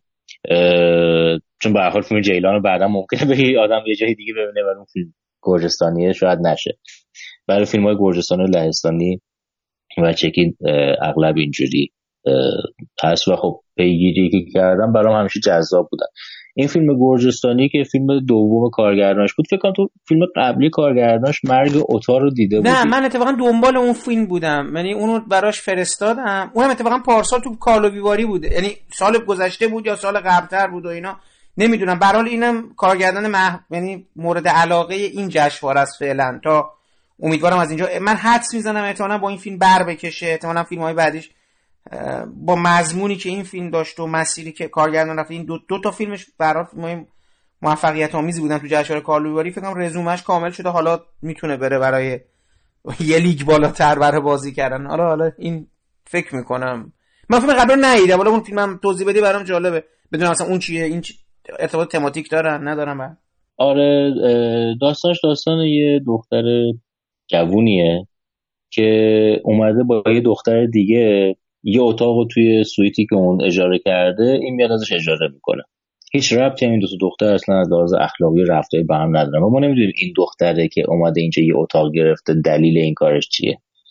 و به مرور می‌فهمیم که این از زندگی متأهلیش گریخته و چون جایی نداشته مجبور کاری هم بلد نیست. خیلی زندگی حالا سختی داشته. ولی تو اون حالتهای چیز نریم. تو اون حالتهای تماتیک خشونت علیه زنان و اینا که خیلی باب شده و خیلی گل شده نه خیلی با تاکید گفته نمیشه. اشاره میشه ولی با تاکید نیست. و خب با این دختر جوان دیگه که تقریبا همسن سال هستن همخونه میشه زندگیش دچار تغییراتی میشه. یعنی بازم از لحاظ داستانی ما با چیز عجیب غریب و جدیدی روبرو نیستیم. ولی چیزی که باعث میشه این فیلم حالا هم برای من خیلی فیلم جذابی باشه خیلی به کارگردانش امیدوار باشم و به نظرم نسبت به فیلم قبلی خود این کارگردان هم قدم رو به جلویی هست. ورای حالا بازی های خیلی خوب و روند خیلی خوبی که فیلمش داره یه جور بلو شما توی شکل قاب بندی توی میزانسن های فیلم می‌تونید ببینید که با کمترین امکانات. فیلم تو دوره کرونا ساخته شده و اینا یه خونه بوده که خونه خود یکی از بازیگرای فیلمه و این ایده رو داشت که با هم دیگه بازیگر فیلم بازیگر نقش اصل اون دختری که میگم اومده یه, یه اتاقی اجاره کرده بازیگر تئاتر و با کارگردان فیلم با هم دیگه می‌خواستن یه فیلمنامه کار بکنن و ایده رو با هم دیگه گفتن و با هم دیگه در واقع پرورشش دادن و شده این فیلم ها و دیگه تو همون خونه که مال این دختر تو زندگی می‌کرده حتی فیلم برداری انجام دادن. یعنی فیلمیه که تقریبا میشه با هیچ بودجه نداشته به سبک در واقع فیلم های بدون بودجه که اروپا کم هم ساخته نمیشه رفاقتی ساخته شده. و وقتی شما این چیزها رو در نظر می‌گیری این نکاتش رو در نظر می‌گیری می‌بینه فیلم خیلی بالاتر از فیلمی که تو این همه محدودیت ساخته شده. یعنی فیلم اگر به شکل بخوام تشکیل بکنم اگر این مواد اولیه رو شما در نظر بگیری میگه خب این فیلم نهایتش مثلا تا سطح یه فیلمی که از 20 14 15 بگیره می‌تونه جلو بره تو بهترین حالت. این فیلم تا 17 18 میاد بالا. خب؟ و نشون میده که فیلمساز خیلی از امکاناتی که در دستش بوده استفاده بهینه کرده و از اون طرف تلاش زیادی کرده که اون کاستی هایی که از لحاظ بودجه داشته از طریق پرورش خوب فیلمنامه یعنی پرداخت خوب فیلمنامه شخصیتاش جبران بکنه. کارگردانش در نگاه اولم به نظر شاید خیلی ساده بیاد. اما من یه جاهایی تو که داشتم فیلم رو نگاه می‌کردم یاد جدای نادر از سیمین اون بازیهایی بود که با شیشه شیشه خونه می‌شد و سایه ها میافتاد و آدم می‌بینه این فیلم سازه چقدر خوب داره از این مکانی که اتفاقی در اختیارش قرار گرفته استفاده می‌کنه. چقدر خوب داره روحیات متفاوت این دو دختر رو و نزدیک شدن این دو دختر خوب دنبال می‌کنه. و برای همین هست که میگم اصلا همه اینا رو کنار هم بذاریم. برام خوب برایندش این بود که این فیلم خیلی فیلم خوبیه و کارگردانش یوسف سوسو بلیادزه فیلمسازی میشه که حالا منم منتظرم حالا فیلم بعدش تا ببینم حالا که ساخته میشه اونو ببینم. و مثل تو هم منم فکر می‌کنم احتمال داره که مثلا قدم بعدی این فیلمساز توی جشنواره بزرگتری باشه. حدس می‌زنم فیلم مدل این مدلش مدلی که احتمالا میره برلین و حالا شاید دو هفته کارگردان های کنار یه همچین احساسی دارم. حالا نمی‌دونم. فیلم قبلیش هم فقط میگی چی بود؟ اون اوتارزس ما که نتونستیم ببینیم. ببین حالا جالبه. ما فکر کنم شاید اشتباه می‌کنم ولی حدس می‌زنم مرگ اوتار رو توی جشنواره فجر نمایش دادیم. خیلی مطمئن نیستم. ولی حدسم اینجوریه که نمایش داشت. ببین اون داستان خیلی با این متفاوت بود مرگ اوتار این خیلی فیلم جمع و جوریه و کاملا مشخصه که این فیلم زاده دوران کرونا است خب؟ ولی مرگ اوتار داستان رابطه یه پدر با پسرشه که پسرش به شکل ناخواسته توی موقعیت خیلی دشوار قرار می‌گیره. موقعیت سخت قرار می‌گیره. یعنی یه کاری انجام میده. حالا من بخاطر که ممکنه یه روز حالا فیلم در دسترس قرار به یه دیگه کامل لوش نمیدم و به خاطر اون اتفاق این دو نفر خیلی به هم به شناخت جدیدی از همدیگه و شناخت بهتری از همدیگه می‌رسن. ببین فیلماش هر دو تا فیلم یعنی فیلماش حالا دو تا فیلمی که ساخته خیلی شخصیت محورن. و مسئله درک متقابل توش خیلی مهمه. یعنی توی هر دو تا فیلم به یه شکلی ما درگیر با آدمای آشنا میشیم که در طول فیلم با جلو رفتن فیلم و اون اتفاقاتی که پشت سر هم اثر میگذرونن به یه درک بهتری از هم دیگه در حقیقت اول فیلم اینا اصلا دورن یه فهم درستی اصلا ندارن. خب همین روم آف مای اون اتاقی از آن من به قول شما. این دوتا مثلا هیچی ندن دورن دیگه. یعنی اصلا مثلا یه جای دیگه اومده بعد یواش یواش تحت تاثیر حالا این برحال اینجا جوانی میشه و اینا. حالا اونجا تو موضوعی که شما دارید میگید که حالا به حال قتلی و چه می‌دونم چی هست حالا هر چی هست اتفاقایی که توش هست. حالا دو تا آدم به آره تو یه تصادفه. آره. آره مثلا یه, یه شناخت صحیحتر بهتر همدلانه تری از هم پیدا می‌کنن. احتمالا همچین مسیری رو هر دو فیلم دارن طی می‌کنن اینجوری که شما میگی. خب پس جالب شد اینا. حالا دو تا فیلمی که تو همین بخش هم بود که بازم محصول کروناست و اینا. یکی همون فیلم مستند بیمارستان استانی دیگه نه؟ این پروینسال اونه و یکی هم you have to come and see it که اون مال جاستن ترو اونو من می‌ذارم که مثلا این مستنده رو بگم چون مستنده حالا ببین مستنده هم جالب بود دیگه. نکتهش این بود که رفتن تو اون دوران کرونا. برحال یه مستند مشاهدگر بدون اون معناش غیر مداخله گرانه است. از وضعیت چند تا از بیمارایی که ما وضعیت اینا رو تو کرونا چیز می‌کنیم. مقاومت هایی که صورت می‌گیره سختی اینا جون کندنشون که با یه میزان از تنزی هم همراه دیگه. یعنی شوخی های اون لاب یعنی یه جور انگار زندگی که تو مرگی که داره رخ میده جریان داره و اینا. میگم مثلا بازم این فیلم برای من خیلی تکان دهنده نبود. من نشستم تا آخرش ببینم ولی احساس نکردم که حالا چون می‌خوام بگم یه مستند دیگه هست تو این جشنواره که مثلا من اون مستنده رو بیشتر دوست دارم و حالا در ادامه میگم چرا. اینو واقعا خیلی برای من بازم ویژه نشد.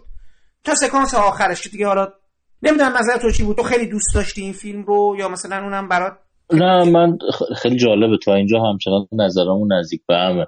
نه برای منم فیلم تکون دهنده ای نبود ولی صرف این تصویر تقریبا همون که کدنی مشاهدگر رو بدون دخالتی که ما از وضعیت یه بیمارستان تو دوران کرونا می‌بینیم برای من اونش خیلی جذاب بود. و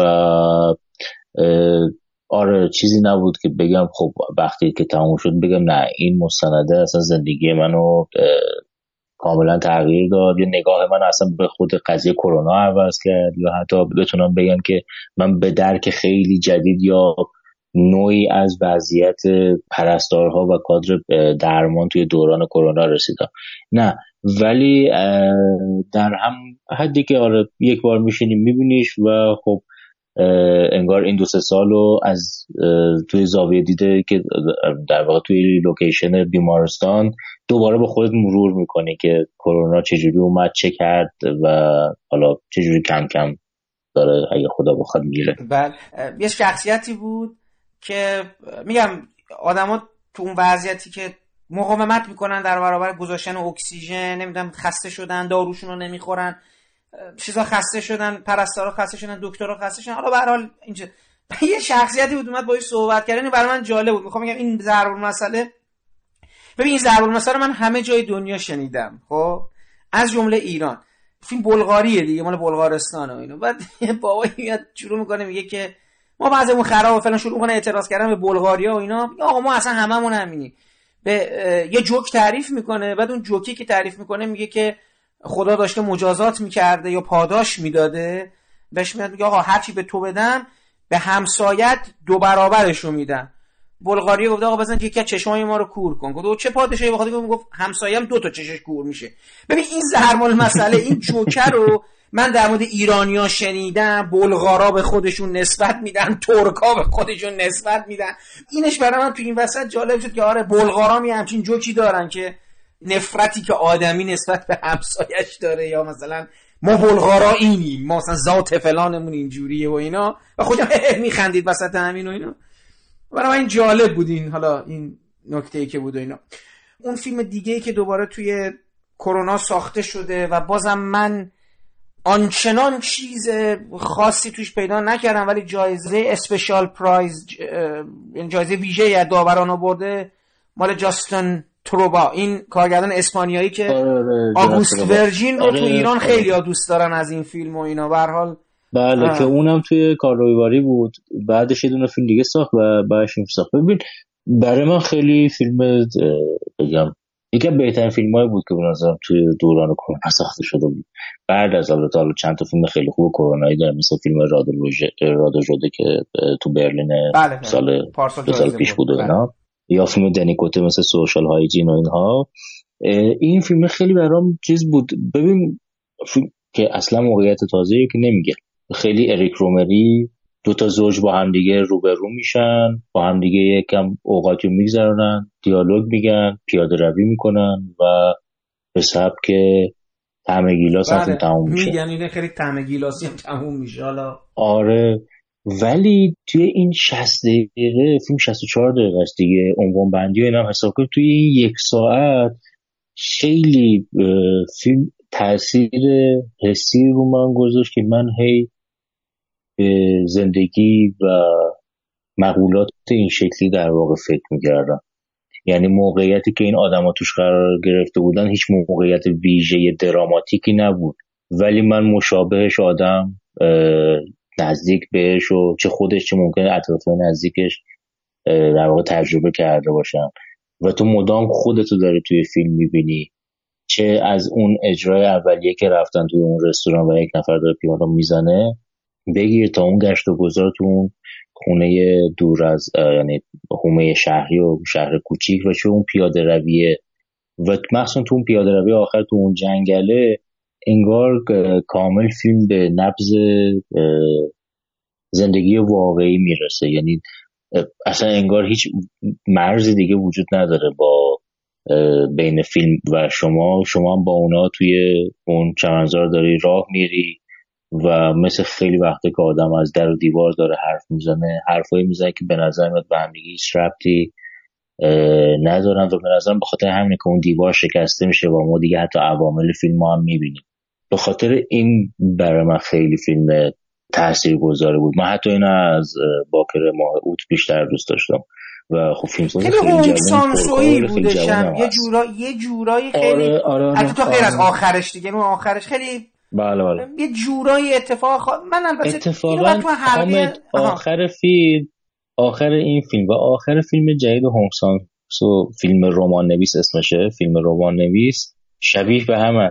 یعنی اون مرزه یهو شکسته میشه و تو حالا بذار فیلم ببینی اونو ببینی بعدا. ولی یهو این مرزی که بین ما و فیلم و ما انگار داریم یه ماجرا و این شخصیت رو دنبال می‌کنیم یهو شکسته میشه. و قبول دارم. این فیلم تروبا خیلی هونگ سانگسویه خیلی اریک رومر داره. مثلا موقعیتی که شخصیت هست البته به پای اریک رومر بله نمی‌رسه. به پای کار خوب هونگ سانگسو هم به نظر من واقعیتش نمی‌رسه. اما چیزهایی که داره در حد و اندازه میگم یه فیلم 60 دقیقه کاملا بسنده همین که 60 دقیقه خیلی خوب بود. ببین یه جایی از فیلم متوجه میشه که قرار نیست اتفاق خیلی خاصی بیفته. همون اتفاق خاص پایان فیلم بود که اونم جا می‌خوری. میگی خب چرا اینجوری تموم شد؟ یا بعد میشینی سوال همون. طعم گیلاس خب اشاره که شما کردید گزارش Senses of Cinema بود که دفعه من جلو چشم یه دفعه چیزی باز شد که اه چقدر جالب درست میگی. چقدر شما دارین درست میگید. خب چقدر طعم گیلاسی ماجرا تمام میشه. خب حالا یه مقدار از این دنیای واقعی بیایم بیرون. شما فیلم وسپر رو دیدین؟ چون من اینو احساس کردم فیلم جالبی باید باشه. ندیدم این فیلم. فیلم علمی تخیلیه. ببین وسپر جز فیلمایی بود که من ابتدا که فیلمو دیدم خیلی نسبت بهش گارد داشته و بعد که گذشت یعنی جشنواره همینجور که جلوتر می‌رفت یه شب با منتظر یه فیلم بودیم بچه های جشنواره بودن بعد می‌دونستم وسپر رو کی بیشتر از بقیه دوست داشته. بهش گفتم ببین من دارم داره از وسپر خوشم میاد. گفت چطور؟ و حالا من میگم فیلم ببین یه فیلم علمی تخیلی میشه. گفت و آخر زمانیه. و شخصیت اصلیش هم یه پسر تقریبا نوجوان ده یازده ساله است که پدرش با یه سری دستگاه زنده مونده و توی این گیرودار منابع انرژی برای بقا و اینجور چیزها این پسر همه کار رو می‌کنه. همه کار اون در واقع همه بار خانواده دو نفرشون خودش و پدرش رو دوشه اینه و خب خیلی زندگی دشواری هم دارن. و یه علمان های با اینکه آخر زمانیه یه سری علمان های فانتزی هم تو فیلم وجود داره یه سری گیاه های عجیب غریب و اینها. اینجوری فیلم جایگاه بهتری توی ذهن آدم پیدا می‌کنه که اگه بخوای اینجوری که ای بابا یه دونه فیلم علمی تخیلی دیگه داریم باز دوباره می‌بینیم و این همه فیلم های متفاوت علمی تخیلی دیگه ما دیدیم آمریکایی که بهترش می‌سازن. و این فیلم لیتوانیاییه. و حالا فرانسه و بلژیک هم بخشی از تهیه فیلم رو بر داشتن. ولی این فیلم از یه جایی میاد که یک ما اونقدر ازشون فیلم علمی تخیلی نمی‌بینیم. دو بودجه ندارم برای چه این فیلم هایی. این فیلم با کمترین میزان بودجه ساخته شده و علاقه فیلمسازها رو آدم دوتا فیلمساز دوتا کارگردان داره علاقه این دوتا رو آدم به چیزم احساس می‌کنه. موقع تماشای فیلم یه ربات توی فیلمه که هم یادآور والایه خب هم حالت نقاشی که روش شده شبیه توپ تام هکس تو کسبهه یعنی ببین اصلا باورت نمیشه چقدر میزان فناوری پولی که اینا پشت فیلم داشتن کم بوده و با جایگزینایی که پیدا کردن موفق شدن یه فضا حداقل میگم یه فضای قابل قبول ایجاد بکنن توی این فیلم به عنوان فیلم آخر زمانی. مشکلی که فیلم داره یعنی مشکل اصلیش که همچنان برای من حل نشده اینه که کاملا طبق قراردادها جلو میره. کاملا یعنی اصلا هیچ گونه غافلگیری نداره و طولانیه. 114 دقیقه. یعنی نزدیک آره, آره. نزدیک دو ساعت فیلمه. اما کشدار خیلی کشدار. یعنی شما خیلی زود متوجه میشین شخصیت این پسر نوجوان الان یه رابطه احساسی عاطفی با یه شخصیت دیگه پیدا می‌کنه که بعدا می‌فهمیم شاید آدم نباشه و یه عموی بدتینتی داره. آره یعنی در حقیقت چیز دیگه. بازم یه جورایی برپایه مجموعی از کلیشه هایی که سابق بوده فقط داره از یه جای دیگه فیلم میاد احتمالا. حالا عموی بدزینت و اینا توی چیز هم میاد دیگه. لایون کینگ و اینا میاد دیگه. شما اصلا انتظار داری میگه خب این یه فیلم علمی تخیلیه که من دارم از لیتوانی می‌بینم. ولی وقتی فیلم تمام میشه میگه خب اینکه همه چیشو از فیلم های ژانر آمریکایی برداشت یعنی داشت. یعنی همه چیش که همه چیش تو اون مسیر بود.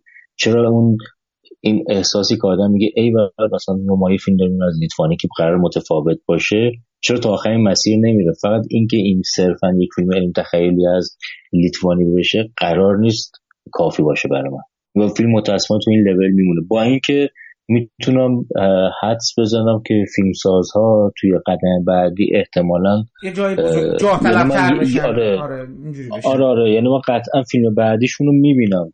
ولی نه بر این اساس که یه فیلم قبلی که یعنی فیلم که ازشون دیدم یه فیلم خیلی فوق العاده بوده. ولی به اندازه کافی کنجکاوم کردن. اینجور بگم شاید بهتر. اون فیلم بورن هولم لعنتی اون مال سینمای لهستانه که تو لهستان هم دوسته اون چطور شده اون فیلم؟ آره ببین بورنهالم لعنتی و مرزهای عشق تو فیلم لهستانی این بخش بودن دیگه. و دوتاشون فیلم هایی بودن که قافل گیر کننده نبودن واقعیتش رو بخوای. و خیلی به لحظات خوب خودشون رو داشتن هر دو. مثلا توی برهان لعنتی داستان یه خانواده است که یه سفر تفریحی دارن میرن یه جزیره ای و دو تا برادر دارن این سفر رو میرن. یکیشون با دوست دختر جدیدشه بعد از جدایی و اینها. و اون یکی دو تا بچه داره با همسرش و دو تا بچهشه. خب از همینو که من گفتم تو کامل می‌تونی حدس بزنید دیگه. چه مشکلات خانوادگی بین این آدم پیش میاد کم کم روشون تو روی همدیگه باز میشه حال همدیگه رو می‌گیرن به همدیگه توهین می‌کنن. اونجا های جدیدی می‌بینن و آخرش به شناخت جدیدی از زندگی خودشون می‌رسن. یعنی شما فیلم ندید حال یه تنزی توش هست. کمدی کامل کمدی نیست. ولی لحظات تنزش راستش بهترین لحظات فیلمه.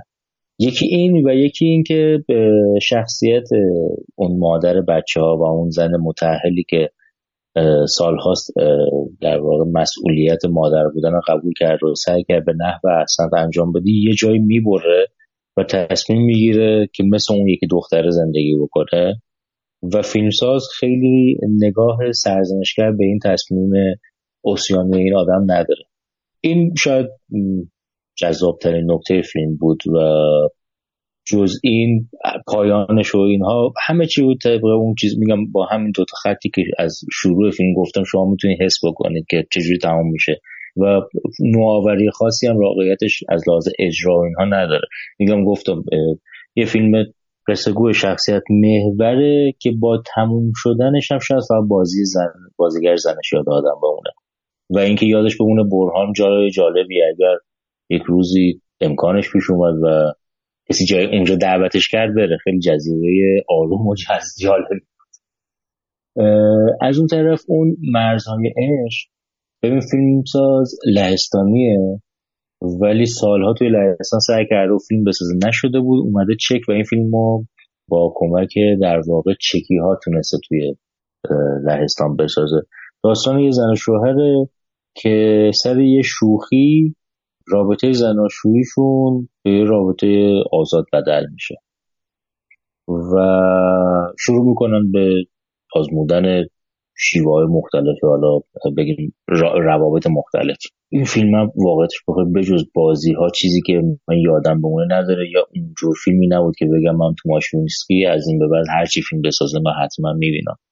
اتفاقا باشم صحبت کردم درباره فیلم و اینکه چرا تو لهستان نتونسته بسازه و اونجا مثلا بودجه نتونسته پیدا بکنه چون درس نخونده بود سینما مثلا کسی چیز نکرده سرمایه گذاری کارش نکرده بعدش مدت ها تو چک زندگی کرده بود زبان چکی هم بلد بود و چکی ها دیگه بازیگر زن فیلم و در واقع که باش آشنا میشه بر اساس بخشی از تجربیات اینها نه تجربیات شخصی ولی تجربیاتی که اینا شنیده بودن خودشون بازیگر زن اصلا فیلم نامه شکل می‌گیره موفق میشن شروع کنن فیلم بسازن. ولی واقعیت اونجور چیزی نیست. میگم مثلا مثل فیلم فیلم گرجستانی هم که گفتم شما آخرش مثلا شگفت زده نمیشی ولی قطعا فیلمساز دنبال می‌کنه ولی اینم فیلم اونجوری نبود که من انتظارم بیشتر بود راستش. حالا با توجه به موضوع و اینها که داشتن و سر صدایی که حالا اونجا کرده بودن و همه درباره فیلم حرف می‌زدن. صحبت کرده آره تبلیغات چیزی می‌کردن. بیشتر به نظر می‌رسید دارن از اون موضوعی که فیلم داره استفاده می‌کنن نیستش. حالا اینا دیگه تابو شکنی نیست ولی احتمالاً اون جسارتی که در مورد این آدم رفتار جسارت آمیز دیرینگی که به قول معروف اینا در پیش می‌گیرن شاید مدار شما رو آره این از اون موضوعاتی که به طور کلی توی لهستان این موضوعات به حالا جنسیت اینا برمیگرده توی لهستان خیلی به شکل محافظه کارانه باش برخورد می‌کنن. به خاطر همینا خودش میگم اصلا نمی‌دونم امکان اکرانش اونجا چجوری باشه. مطمئنا اکران میشه منظورم اکران گسترده و این حرف هست. و ولی جز همین که به قول تو درینگ بودن و فیلم گستاخانه بودن یا گستاخانه بودن موضوع فیلمش چیز جسورانه نیست خود فیلم. موضوعش موضوعش موضوع مثلا گستاخانه جز این آره, آره. دقیقا جز آره جز این چیزی نبود. من توی فکر کنم بخش چیز مسابقه اصلی دو ستای دیگر رو ندیدم. ببین اون فیلم Ordinaries رو ندیدی شما نه؟ آها چرا چرا چرا دیدمش آلمانیه؟ ببین Ordinary اون فیلم با وسپر چون اونم یه خورده مثل همونه آره دیگه علمی تخیلی ولی مثلا چون در مورد جهانیه که جای نقشای بر اساس جنسیتی نی. یعنی شنیدم این فیلم فیلم یه مقدار مناقشه برانگیزتر. یعنی می‌تونه وارد یه گفتگو بشه شما رو به بحث بکشه. اینجوری بود نه به نظر تو؟ آره ببین تو موفق شدی فیلمو ببینی؟ نه ندیدم دیگه متز... نبود اصلا تو جشن. فقط تو گزارش های دیگه دیدم آره.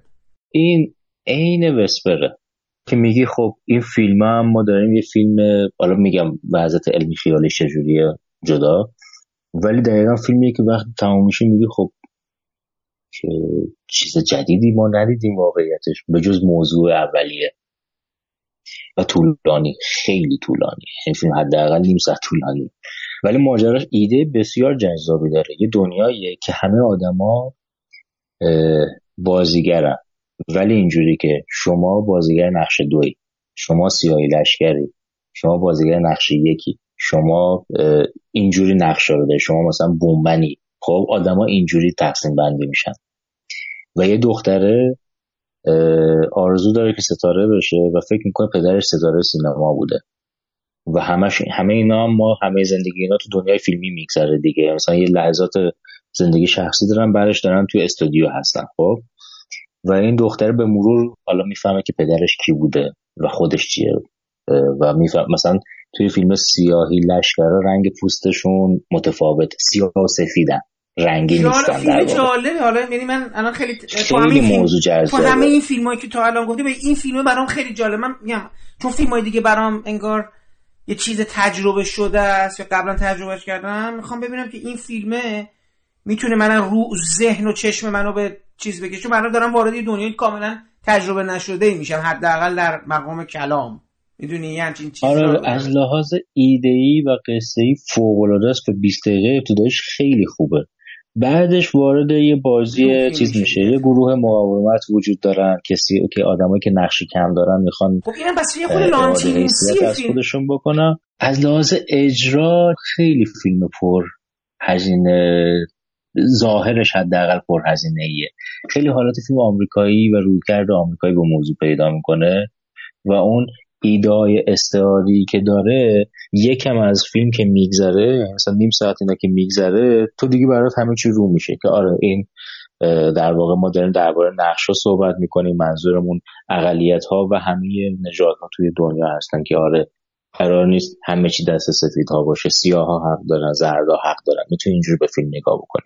می‌تونی اینجوری نگاه بکنی که درباره مثلا این بحث جنسیتیه که مثلا در حق زنها اجحاف شده و باید اعاده حق بشه و اینها و تو اینو خیلی سریع متوجه میشی و از لحاظ قصه ای هم می‌دونی یعنی می‌تونی کامل و خیلی راحت حدس بزنی که ادامه زندگی این بچه قرار چی بشه. خب و به چه شناختی برسه و فیلم عملا خیلی سریعتر از اون چیزی که فکرشو می‌کردن فیلم سازا دستش بر تو رو میشه.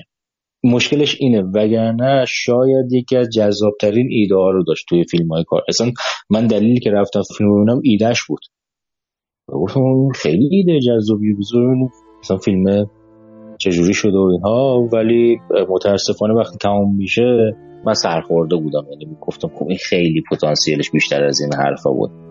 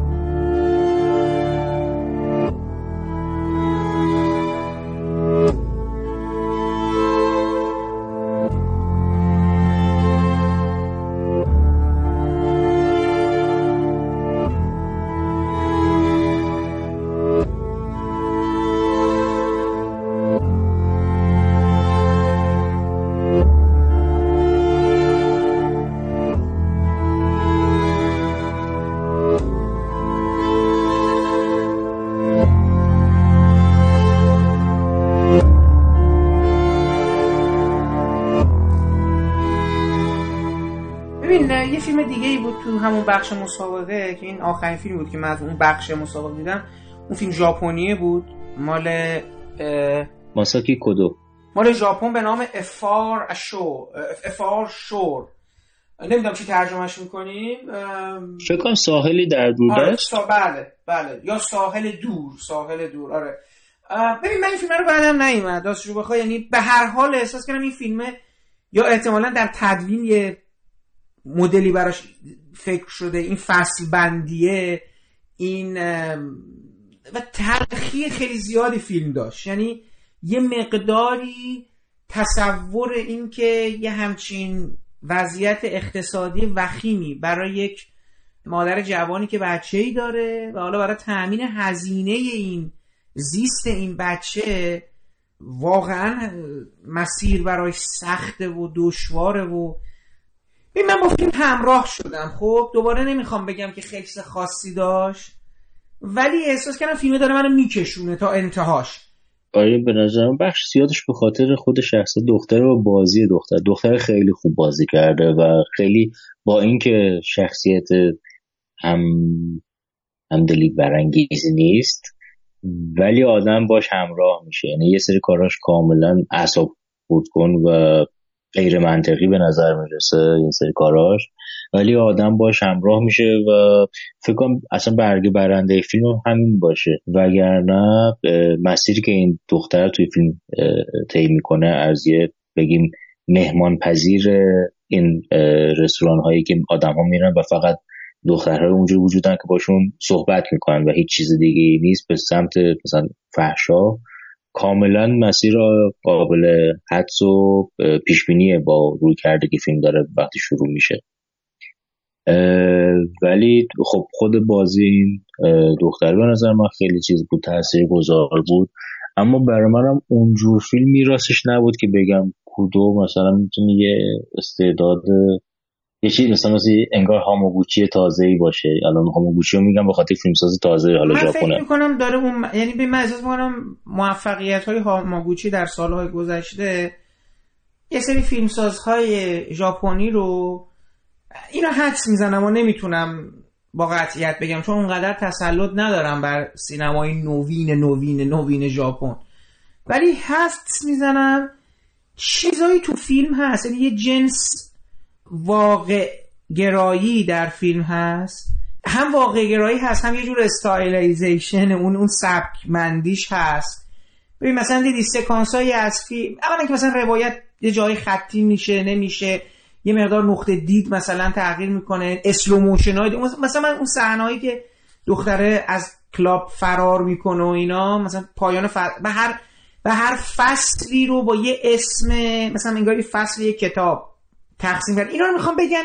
من احساس می‌کنم که احتمالا کارهای اولیه فیلم سازه و تحت تاثیر اون اول حتی آره باشه. آره شاید شاید. من چک نکردم. حالا میگم من واقعا اینا اسما رو بعدا بعدا شاید مثلا فیلم های مهمتری که از اینا دیدیم مثلا یادم بیاد که من این فیلم فیلم اولشون هم دیدم.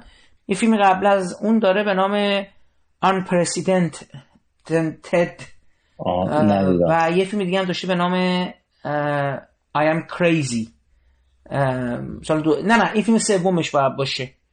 بله فیلم سومش هستش این ماساکی کودو حالا به حال من احساس می‌کنم یه مقدار تحت تاثیر اون جهانم هست. ولی میگم خودش فیلم سومش حالا لزوما نمیشه گفت این اون تحت تاثیر. ولی فکر می‌کنم اون موفقیت باعث شده این فیلمم یه مقدار حالا هوای آرام یه, یه جنس آرامشی در دل این تلخی وجود داشت. من همچین چیزی رو احساس کردم. حالا نمیدم چقدر تحت تاثیر هاموگوچی بوده اینا. ببین دیگه تو بخش مسابقه چی نبوده دیده باشی شما؟ نه من دیگه ندیدم. تو از بخش مسابقه فکر کنم دو تا فیلم یا سه تا فیلم ندیدم. یکیش آمریکا بود و یکی دو تا دیگه بود فکر کنم که ندیدم. و آره. ببین تو بخش پروکسیما من سه تا فیلم دیدم. And Then There Was Love که دوباره فیلم مال چکسلواکی بود. من این فیلمو بازم خیلی برام چیز نبود. خیلی برام ویژه نشد تکان دهنده نبود. رابطه مادر دختری بود که میرن پیش یکی از این شخصیت هایی که یه جوری فال می‌گیرن. فیلم به نظرم خیلی فمینیستی بود. خیلی درباره اینکه آدما خودشونو بشناسن و اینا. ولی ببین فیلم چیزی نداشت برام دیگه. این پیوند اینا با طبیعت و نمی‌دونم من دور بودم از فیلم. دور بودم که یعنی بازم تا آخرش دیدم ولی چنان برام چیزی نداشت دوباره. هیچی. نه نه منم توی این فیلم باید هم نظر به فیلمسازش کارگردان شیمون هولی تو دوره قبل کارلایواری فیلم داشت به اسم آینه ها در تاریکی که اون فیلم فیلم بود که سعی می‌کرد توی. فیلم تجربه گرایی نبود خب ولی سعی می‌کرد از لحاظ ایده های تصویری و به همراه کردن یک ایده تئاتری یعنی یک اجرای یه اسم چون تئاتر هم نمیاد میگم شبیه به مدعا یعنی یه تئاتری که از یونان باستان اومدن. با زندگی روزمره دو نفر که دارن از هم جدا میشن دختر پسر سعی کرده بود که تجربه بکنه و یه همسان سازی بین اینا انجام بده و فیلم جالبی شده بود. اما این فیلمش به خود فیلم سازم راستش گفتا به نظر می‌رسه که فیلمساز سعی داره یکم فیلم ملموستر و قابل دسترسی تری بسازه که مخاطبان بیشتری بتونن باشه ارتباط برقرار بکنن. و خب داستان مادر دختری که اینا پیش یک کفبین حالا بگیم و خب باز هم مثل بقیه فیلم به شناخت جدیدی در واقع از هم دیگه می‌رسن. خب چیز جدیدی نیست ولی چیز موضوعی که خیلی هم می‌تونن باشه ارتباط برقرار کنن. ولی مشکل اصلی که توی فیلم آدم پیدا می‌کنه اصرار فیلمساز به این شکل فیلمسازیه. یعنی به این دوربین ثابت و رها کردن آدما برای دیالوگ گفتن برای 20 دقیقه. و شما احساس می‌کنی خب اون بود سینمایی چی میشه؟ اگر قرار همه اینا شما از طریق دیالوگ و دوربین ثابت بگی که ما اگه تصویرم دیگه نبینیم از اینجا بعد اتفاق نمیفته خب چرا نمایشنامه رادیویی اینو کار نکردی؟ و فیلمساز با توجه به فیلم قبلیش و این آدم با استعدادی به نظر می‌رسه و می‌دونم که فیلم بعدیش هم داره کار می‌کنه چیزی که خودش گفت. ولی این فیلمش به نظرم یه قدم به عقب بود و خیلی به موضوع انگار اونطوری که فیلم قبلی برآمده از تجربیات شخصی خودش رو دوست داشت بود. این انگار خیلی ماجرای و موضوع برآمده از یک تجربه زیسته نبود. و خب همیشه هم قرار نیست که فیلم بر تجربه باشه که آدم خودش زیستش کرده. ولی با تحقیق و برش شخصیت ها اینها آدم به یه درکی از اونها می‌رسه که حداقل این تصور رو به شما میده که اینها برآمده از یک زندگی زیسته است. بیشتر به نظر می‌رسید که ساختگی و مصنوعی این آدم تو این موقعیت و توی این فیلمی که ما داریم می‌بینیم قرار گرفتن. اینم راستش یکم ناامید کننده بود چون من فیلم قبلیش خیلی دوست داشتم. حالا تو این مجموعه که من خیلی برام جالب شد به من فیلم دوناز آجیا رو دوست داشتم. یه خورده بعدتر در موردش صحبت می‌کنی. شما آنکل رو دیدی نه؟ امو رو دیدی؟ نه این جزو فیلم های بود که من از دست دادم تو همون روزای اول جشن. امو یه فیلمیه که به نظر من دوباره هم یه مقدار لانتیموسیه. هم خیلی ها مقایسش کردن با داکتوس و اینا. حالا چرا با داکتوس مقایسش کردن؟ به نظرم در دل این قصه ای که من دارم برای شما تعریف می‌کنم سویه های اون نقد سیاسی رو می‌تونی رسد کنی. داستان چیه؟ داستان اینه که ما می‌بینیم یه آدمایی صبح از خواب بلند میشن و دارن خودشونو برای یک مراسم کریسمسی آماده می‌کنن.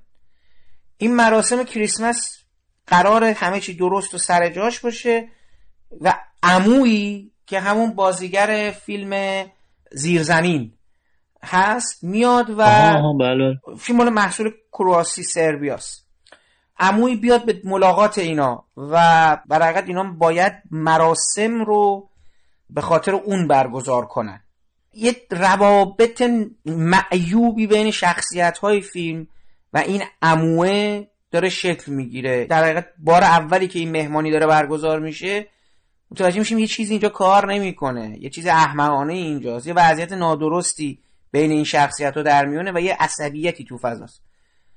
شب که به پایان می‌رسه دوره صبح فردا دارن اینا همین کارو می‌کنن. یعنی مجبورن دوره از خواب کنن و مراسم کریسمس رو برگزار کنن. به واقع اینا وارد یه لوپی شدن. به واسطه خواست این عمویی که خیلی سلطگره یه چیزی از اینا داره. من نمی‌خوام بیش از این لو بدم چون احتمال این فیلم بیادش اینا فیلم جالبه از این منظر نگاه کردن. چهار تا شخصیت بیشتر نداره. یه فضا تقریبا یکسانه. من احساس کردم که در طول این 104 دقیقه فیلم پتانسیل به قول معروف همون پرووکیشن یه مدار تکون دادنت یه خود به فکر فرو بردنت و اون ایده کلی رو داره. یه مقداری در طول فیلم تکرار میشه. چون مجبور یه موقعیت هی داره تکرار میشه و تو هر قسمتی که داره تکرار میشه یه چیزی داره اضافه می‌کنه به کلیت ماجرا. برای تو فیلمنامه به نظرم می‌تونستن اینو گسترش بیشتری بدن یا به ایده های بیشتری فکر بکنن. ولی تو همین جای کار به عنوان فیلم اول به نظر من چیزی بوده که از فیلم های دیگه مثلا جزئیات بیشتری از خود همین فیلم تکراری تو ذهنم مونده.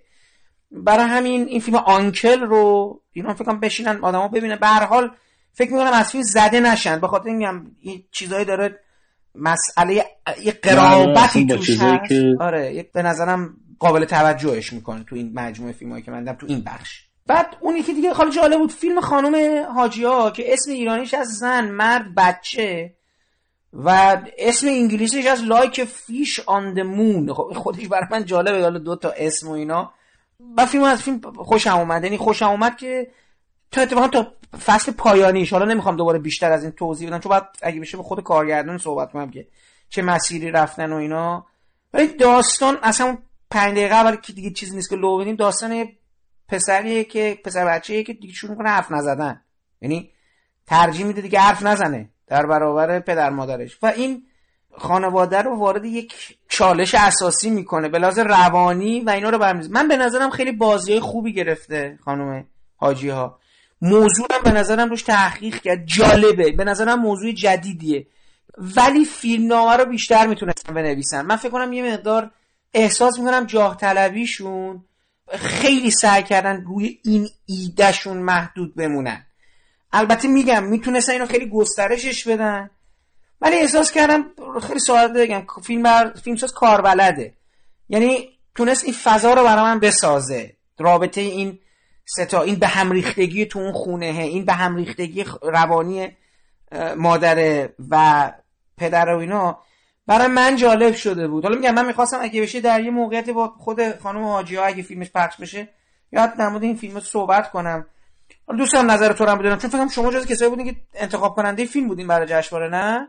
ببین جز فیلمایی بود که من قبل از جشنواره اصلا قبل از اینکه حرف کارلوی پیش بیاد خانم حاجی ها به من تماس گرفتن و می‌خواستم فیلمو ببینم.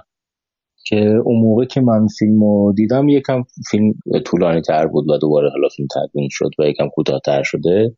آره که اتفاق خوبی افتاده یعنی به نظرم فیلم توی شکل فعلیش فیلم امیدوار کننده به عنوان فیلم بلند اول کارگردانش هم هست. چیزی که برای منم توی یادم موند ببین فیلم یه سری الگوها توش هست که ما برامون آشناست. مثل مثلا صحنه ماشین خیلی یادآور کیارستمیه.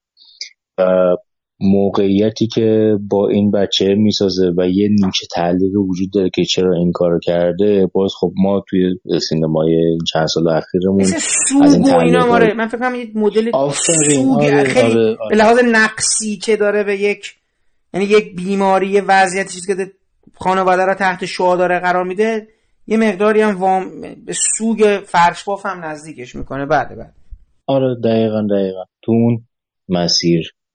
قدم برمیداره و برگ برندش به عنوان یک فیلم اول حالا به عنوان فیلم نمیگیم فیلم کامل یا درخشان ولی واقعا فیلم قابل قبولی که آدم امیدوار میشه همونجور که گفتی به اینکه فیلمساز فیلم بعدش رو بسازه کام بعدش رو برداره و ما با جدیت دنبال بکنیم ببینیم ادامه مسیر به کدوم سمت میره. استفاده از همین المان و این متریال کمیه که داره.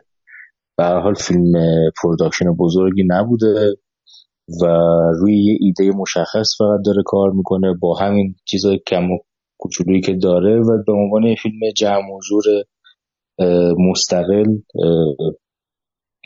فیلمیه که آره منم از تماشاش لذت بردم. همون موقع و همون موقع بار اولی که دیدم به فیلمساز گفتم که مثلا چه جشنواره چیز بکنه و گفتم که کار باری بفرسته.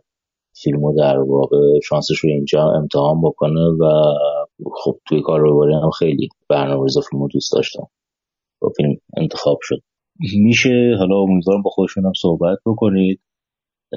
نه خیلی جالبه بتونم آره شرایط ساخت اصلا هم چجوری ب... یعنی می‌دونی یه جزئیات فیلم داره که مثلا جلساتی که با روانشناس می‌ذارن بعد یه خود اون ورتر میره.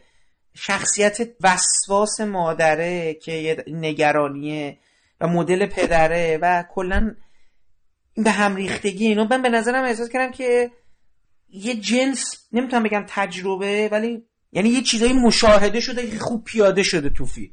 یعنی خوب برگردونده شده به این چیز. به معنای همون ساده کلمه خیلی برای من باورپذیر بود. موقعیتی که اینا دارن تجربهش می‌کنن و واکنش های مادره مدل پدره. خب می‌دونی اینجا خود فیلم هم از زن مرد بچه.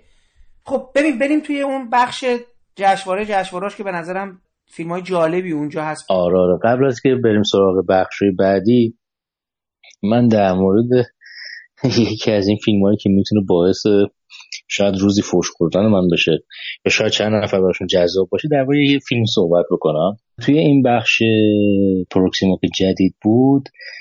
هشت تا فیلم از این دوازده تا و هشت یا نه تاشو دیدم. یه فیلمی هست به اسم پیتا از آرژانتین. آرژانتین اسپانیا ادواردو کازانوبا. ببین این یه فیلم خیلی عجیب غریبیه که واقعا دیوونه کننده است. یه فیلم رام نشدنی همزمان جسورانه و گستاخانه است. خب؟ برای من این فیلم شبیه این بود که دارم یه فیلم از یه جان واترز جوان می‌بینم که تو آرژانتین زندگی می‌کنه. داستان یه مادریه که کنترل بسیار شدیدی روی زندگی پسر نوجوانش داره و می‌فهمه پسرش سرطان داره. همزمان ما زندگی یه خانواده رو دنبال می‌کنیم که از کره شمالی دارن فرار می‌کنن و دائم بین این مادر و کره شمالی در واقع مقایسه شکل می‌گیره. این فیلم به شدت بی پرده است و هزلگونه است. یعنی اصلا یه ایده های عجیب غریب بسری داره و یه چیزهایی نمایش میده. کاملا یه هزل افسار گسیخته است.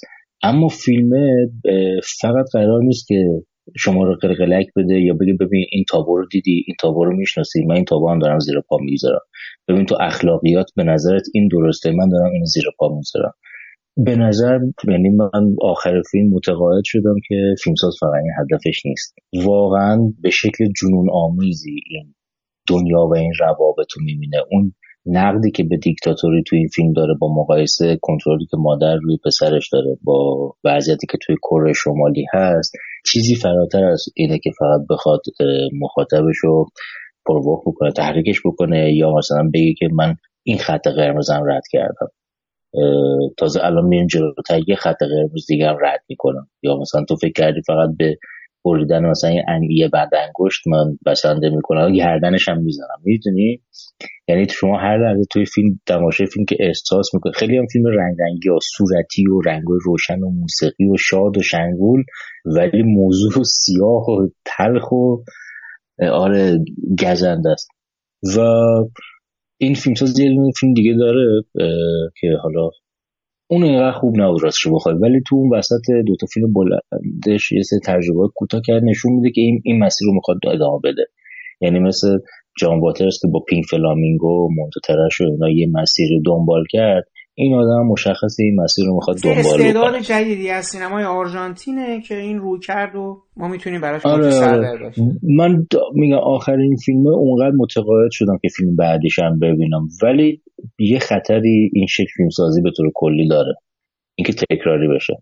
حالا باید ببینم دفعه بعد واقعا چجوری می‌کنه. اما این خیلی مواجهه جالبی برای من با این فیلم ساز بود. اولین فیلم بود که ازش موندم بعد که فیلم دیدم فهمیدم فیلم قبلیش رو خلاصه داستانشو خونده بودم و گفتم ولش کن نمی‌خواد فیلمو ببینم. یعنی برام اونقدر چیز نبود و دیگه دانلود نشم نکردم. ولی این فیلم در اون حد برام جالب بود.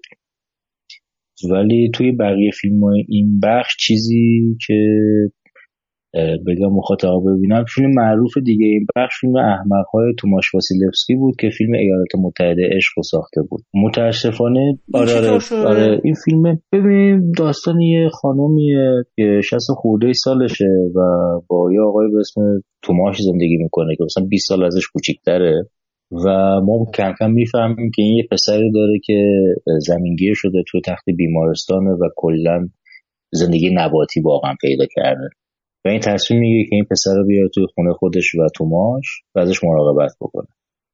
فیلم جلوتر که میره ما روابط این آدما با هم دیگه و اینکه این چه پیش زمینی داشتن اینا برامون روشن میشه که خیلی هم قراره مثلا هنجار شکن و تابو شکن و گیر کننده باشه. ولی متاسفانه فیلم اینقدر به شکل مصنوعی درگیر این وضعیت شخصیتاش میشه و اینقدر به شکل خیلی باز مصنوعی توی قاب بندی و اینها گرفتار میشه که اون پتانسیلی که فیلم داره یه فیلم ایده داره از دست میره و اون خوبیه که فیلم توی مثلا بازی ها توی اجرا توی نور پردازی واقعا کار دشواره. مثلا فیلم از لحاظ فیلم برداری کار دشواری بوده و کارگردانی. چون یه قاب عریض جدید طراحی کردن برای این فیلم که باریکتر از قابای مرسومی که ما می‌شناسیم که همزمان هم خفقان رو نشون بده. همین که به خاطر که کنار دریا میگذره بتونه داستان کنار یه خونه ساحلیه بتونه یه گستره بزرگی از افق به نشون بده. این تضاده رو ایجاد بکنه. همه ایدار خوب به خاطر شاید بگیم اعتماد بیش از حد فیلمنامه‌نویس و کارگردان که یک نفرن به جذاب بودن و تأثیر گذار بودن خالی ایده از دست رفته. ما موقعی که یاد داشتم نوشتم در فیلم یاد داشتم یاد داشته منفی واقعیتش نیست. اما فیلم نسبت به پتانسیل هایی که داره خیلی عقب داره. یعنی ایالات متحده عشق انگار این فیلم قبلی باید باشه و فیلمساز توی گام بعدی بتونه ایالات متحده عشق رو بسازه.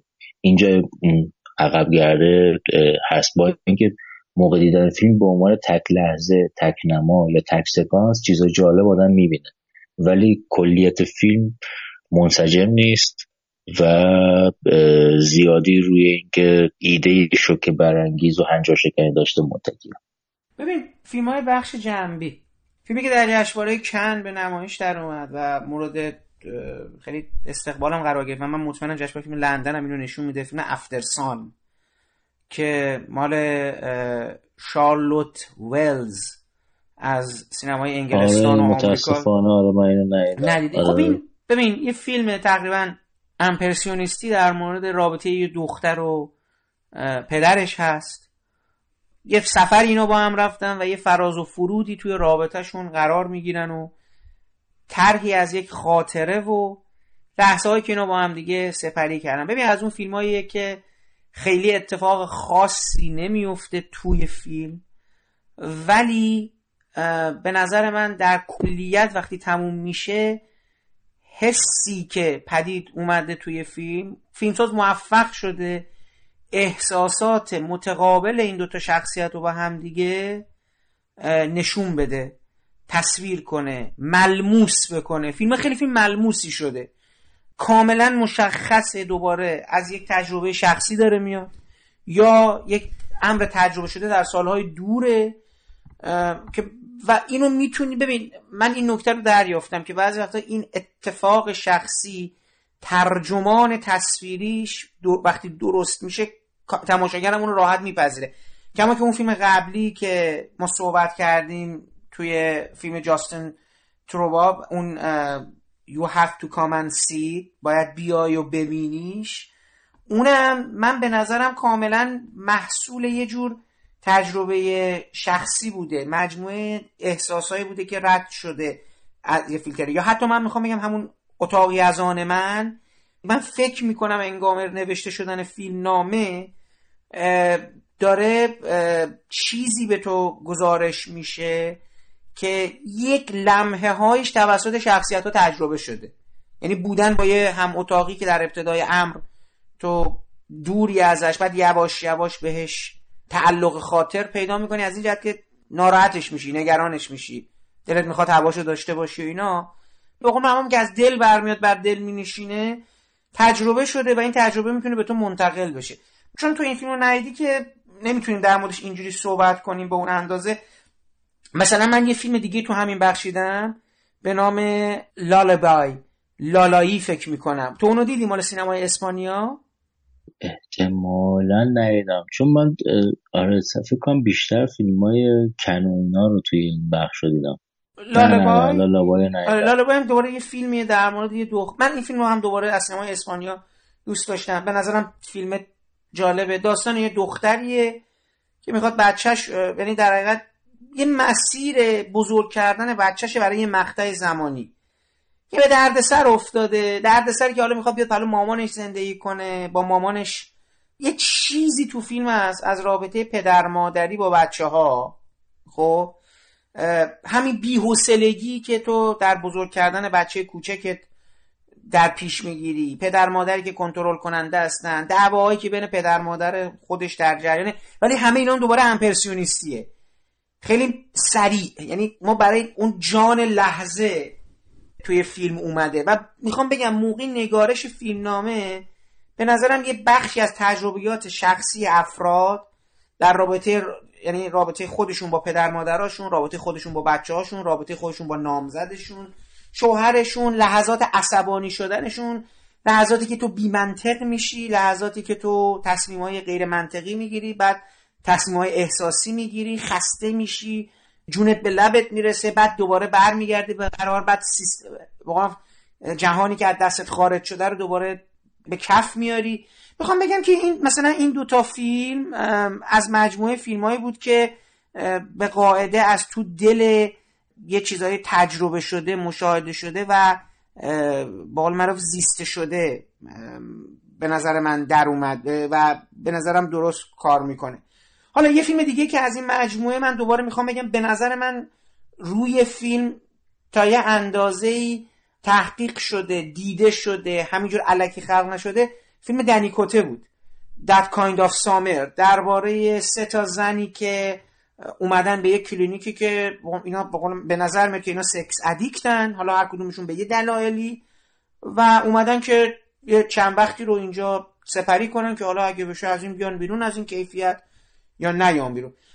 به من این فیلم جالب بود برام. من اتفاقا فیلم قبلی رو اون سوشیال هایجین رو بهداشت اجتماعی نمی‌دونم احتمالا مترجمش بکنیم اینا که کاملا محصول کرونا بود. بازیگرا باید اصلا دور وای میسادن یه طرح تاریخی رو با اون مدل اجرا کردن. یعنی فیلم رو یه جورایی انگار زاده کرونا قطعا باید ارزیابیش کنی. ببین من با فیلم خیلی ارتباط قرار نکردم خود فیلم همش داشتن حرف می‌زدن و اینا. این فیلم خیلی خب نزدیک شده بود به احساسات سه تا شخصیت. من خیلی سه چهار تا شخصیت اصلی خیلی برام ملموس شدن. دوباره شخصیت مردی که این وسط این چهار تا زن پنج تا زنی که برای تو خونه هستن یه کیفیتی پیدا می‌کنه. آدم مهاجری که حالا بعد با اینا سر بکنه و من رو هم رفته فیلم رو فیلم جالبی می‌دونستم. با اینکه دیدم بعضی مثلا یکی گفته بود تو هیچ از زنا نمی‌دونی فلان. یه, یه هم چیزایی دیدم که نقدای توی Letterboxd اینا نوشته بودن. حالا دوستان نظر خودتو بدونم در فیلم دنی کوته. اصلا خیلی آدم جالبیه. هیچ کدوم از فیلم‌ها شبیه هم نیست. ببین اصلا ایده خودش همینه. من چندین بار فرصت پیش اومده باش صحبت کردم. و به من گفت گفت من اصلا ببین منتقد بوده و منم منتقد که بودم. آره یه ایده جذابی هست تئوری معلف و اینها. ولی میگه من اصلا دوست ندارم. دو تا فیلم بسازم پشت سر هم. که یکی بگه اه این که ادامه این فیلمشه. و دوست داره با هر فیلمش آدما رو به چالش بکشه. یه مسئله دیگه هم هست. یعنی مشکل کلیه داره و وضعیت کلیش وضعیت واقعا خوبی نیست و باید عمل بکنه خب؟ و به خاطر همین فیلماشو متناسب با شرایط جسمانی خودش می‌سازه. به این شکل که مثلا گفت این فیلمی که الان ساختم That Kind of Summer اون طور تابستون گفت الان اینکه این تموم شد بعد از این هیچ فیلمی نمی‌تونم با 5 تا بازیگر رو اینا بسازم. تازه این فیلم خیلی فیلم جمع جوری بود ما توی خونه بودیم. من هی استراحت می‌کردم هر وقت استراحت نمی‌کردم فیلم برداری می‌کردم دوباره من استراحت می‌کردم و اینها. ولی دیگه مثلا فیلم بعدی احتمالا فیلم بسازم که مشغول ساختم هست. با دو تا بازیگر مثلا سه تا بازیگر لوکیشن محدودتر. بعدش حالا بهتر بشه فیلم بعدی و یکم گسترده تر می‌سازم. مثلا مثلا یکم بریم عقبتر فیلم های قبلش. یعنی یه فیلمسازی که هم شرایط جسمانیش خیلی تاثیر گذاره توی شیوه فیلم ساختنش و اندازه فیلمهاش و هم این انتخاب شخصی که کرده که هیچ فیلم شبیه به همین نسازه. خب این دلیلش یعنی مثلا به میگی که فیلم ها شبیه به هم نیست دلیلش به این برمیگرده و کاملا آگاه به این قضیه. نکته بعدی درباره فیلم خودش می‌گفت من می‌خواستم یه فیلم بسازم درباره سه تا زن که تو این وضعیت هم و می‌خواستم اون چی میشه. ما این سه تا زن رو کنار هم دیگه بیاریم یه جایی و یه کسی به عنوان مثلا روانکاو اونجا باشه چه اتفاقایی می‌تونه بیفته؟ و اتفاقی که حالا به عنوان ما به عنوان مخاطب پر تماشای فیلم برای من خیلی جالب بود این بود که خیلی برخورد کته با این سه تا شخصیت با همه پستی و بلندی که این شخصیت ها دارن برخورد محبت آمیز و پرمهری اصلا خیلی انسانی همون حالا این واژه ها رو بعضی خیلی انسانی با اینا برخورد می‌کنه. خیلی من احساس خیلی میفهمتشون یه کاری می‌کنه ما بفهمیمشون اینا هر کدومشون از این نقطه ای میان دیگه از یه جایی دارن میان که اینجوری شدن. حالا به اگه اینو یه چیز بدی بدونیم که خب اینا حداقل اونایی که تو فیلمن چیز بدی می‌دونن که اومدن کلینیک دیگه. حالا من نمیگم قضاوتگرا یعنی نه آقای آدمایی که برای دوچار یه نگاهی شدن که زندگی طبیعی اینا مختل شده. این functionality شون رو از دست دادن. به حال اومدن کلینیک درمان بشن دیگه. ولی خیلی همدلانه با اینا برخورد کرده میفهمتشون. قضاوتشون نمی‌کنه تحقیرشون نمی‌کنه. همدرده باهاشون اینجوری بهتره بگن بله اصلا حتی این توی انتخاب اینکه دوربین کجا باشه مثلا مثل اون صحنه بانداژ هست. بله. اون یکی از سختترین صحنه‌ای که می‌دید فعلا توی عمرش فیلم ساختی فیلم سازی ساخته.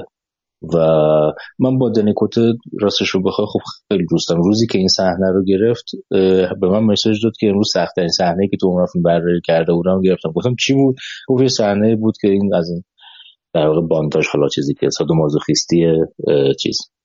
اینو گرفتم و واقعا کار دشوار بود. گفتم آخه برای دشوار بود؟ گفت هم این که من باید حواسم به بازیگر باشه بعد کلی آدم اونجا هستیم تا قرار صحنه رو بازسازی بکنه که ربط به زندگی طبیعی خودش نداره. و محتوای اون صحنه محتوای سختیه برای کنترل و چیزی هم نیست چیز ساده هم نیست که من می‌تونستم تکرارش بکنم.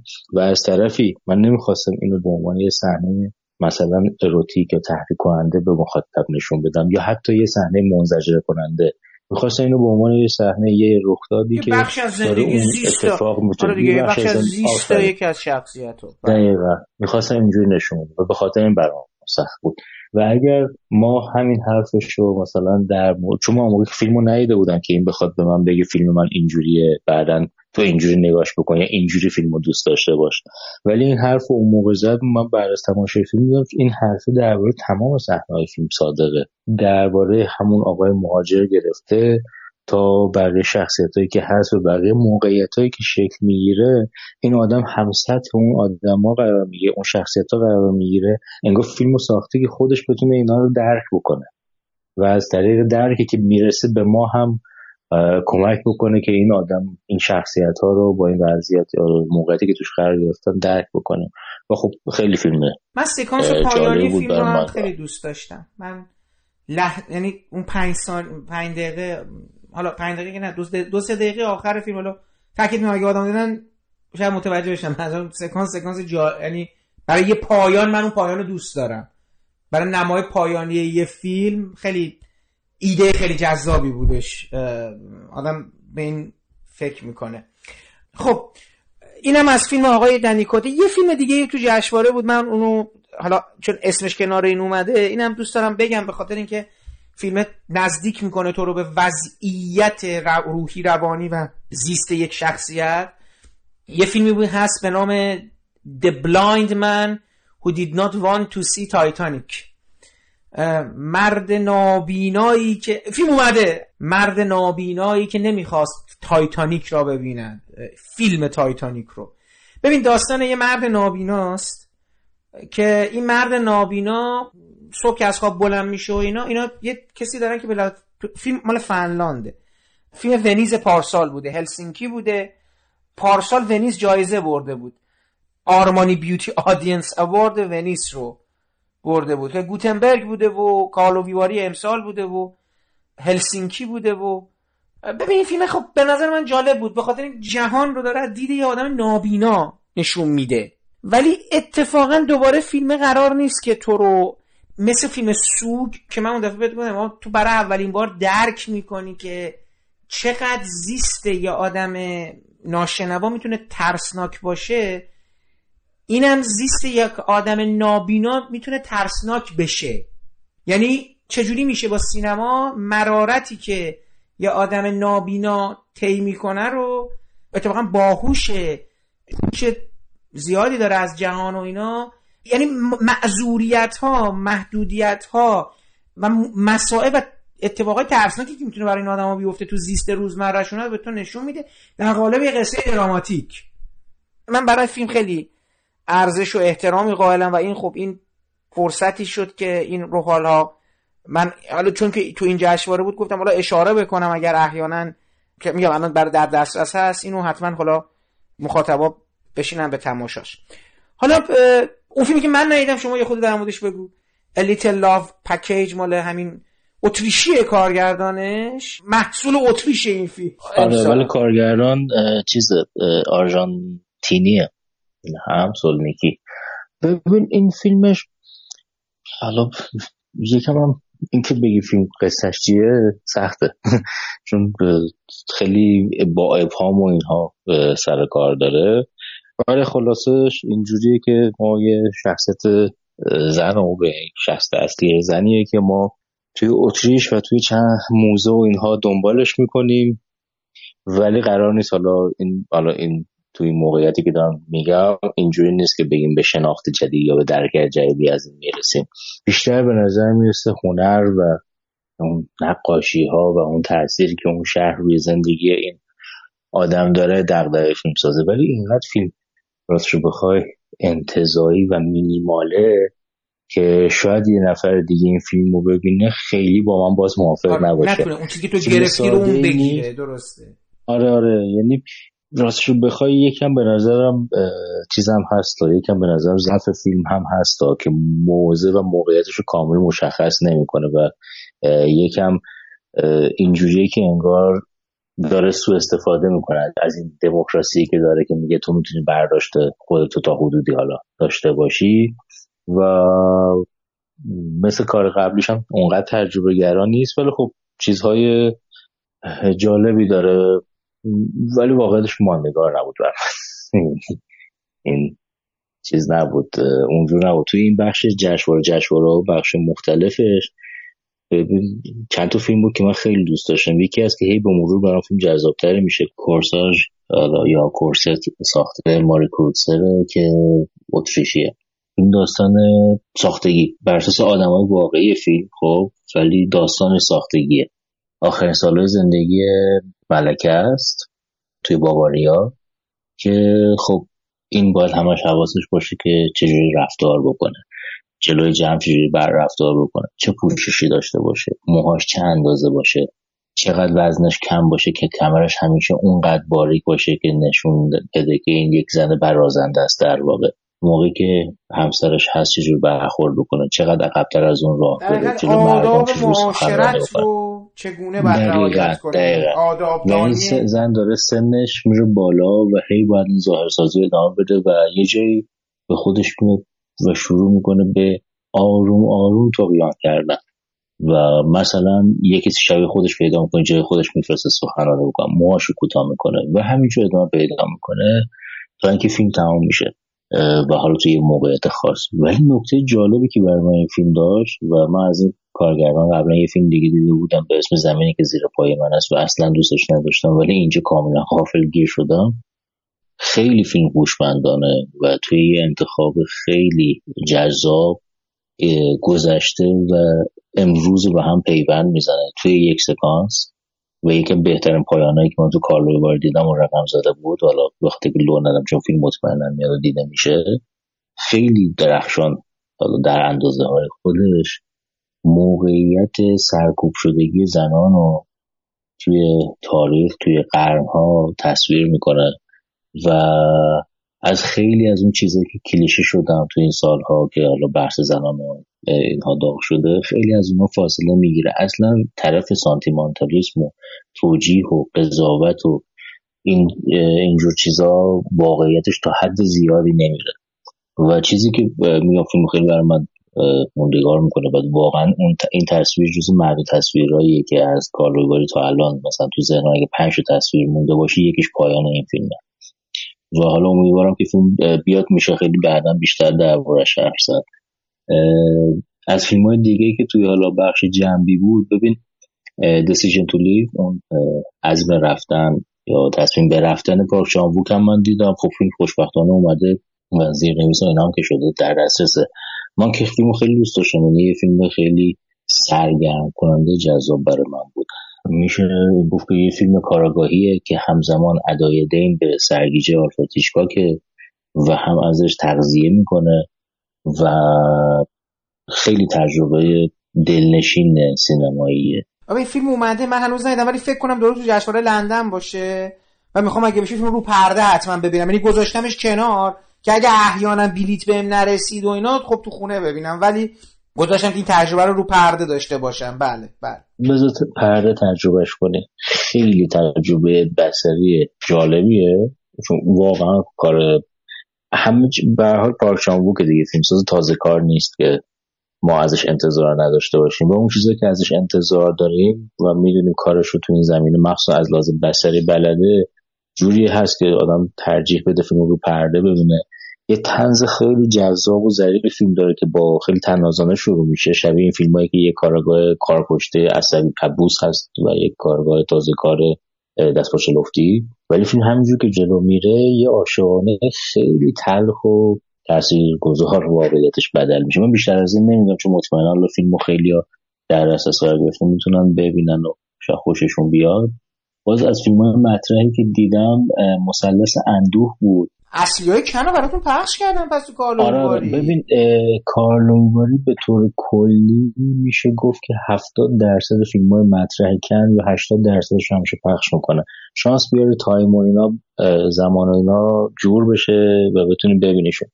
مثلا مثلث اندوه اصلا کاش که دوزلی اندوه بود چون فیلم سه بخشه و یه بخش میانی دیوانوار خیلی گل درشت اما به شدت مفرح داره ضد ثروتمنداست یعنی توی یه حدود یک ساعت میانی شروع کنه مسخره کردن اینها توی وضعیتی توی کشتی که دچار تلاطم شده و خب خیلی مفرحه راستش رو بخواد اما کلیت فیلم خیلی مکانیکیه. خیلی حساب شده یه فیلمی ساخته. خوب من اینجا اینا رو مسخره می‌کنم. این اولش اینجوری باشه. دارم مثلا مصرف گرایی مسخره می‌کنم. توی موقعیت های بقول فرنگی آکوارد یا موقعیت های معذب کننده این آدم رو قرار بدم. بعدش حالا بیارم اینجا مسخرهشون که آخرش هم نشون بدم که همه آدما مثلا همه انسان ها هیچ بوی از انسانیت نبردن. خیلی این چیزاش مکانیکه. خیلی طولانی میشه. فیلم نزدیک دو ساعت و نیمه. ولی اون نیمه اون زل دوم فیلم از این است خیلی دلپذیر. باز این از اون فیلم هاست که احتمالا میاد مردم می‌بینن خیلی در صحبت میشه. من از اینم سریع بگذارم برم سراغ یه فیلم خیلی جالب دیدم به اسم صد ددم از علی شری. این همونی که کارگردان هرها رو پارسال این همون کارگردان من درست میگم؟ نه نه نه. اون اون اسمش یادم رفت اسم اون نه این تو کار هنر تجسمیه. علی شری ببین این خیلی فیلمه از این که میشه هزار تا هزار تا میشه خیلی چیز کرد مثلا برداشته عجیب غریب کرد. ولی داستان تو سودان یه کارگریه که اینا آجورسازی اینا کار می‌کنن. کنار نیل.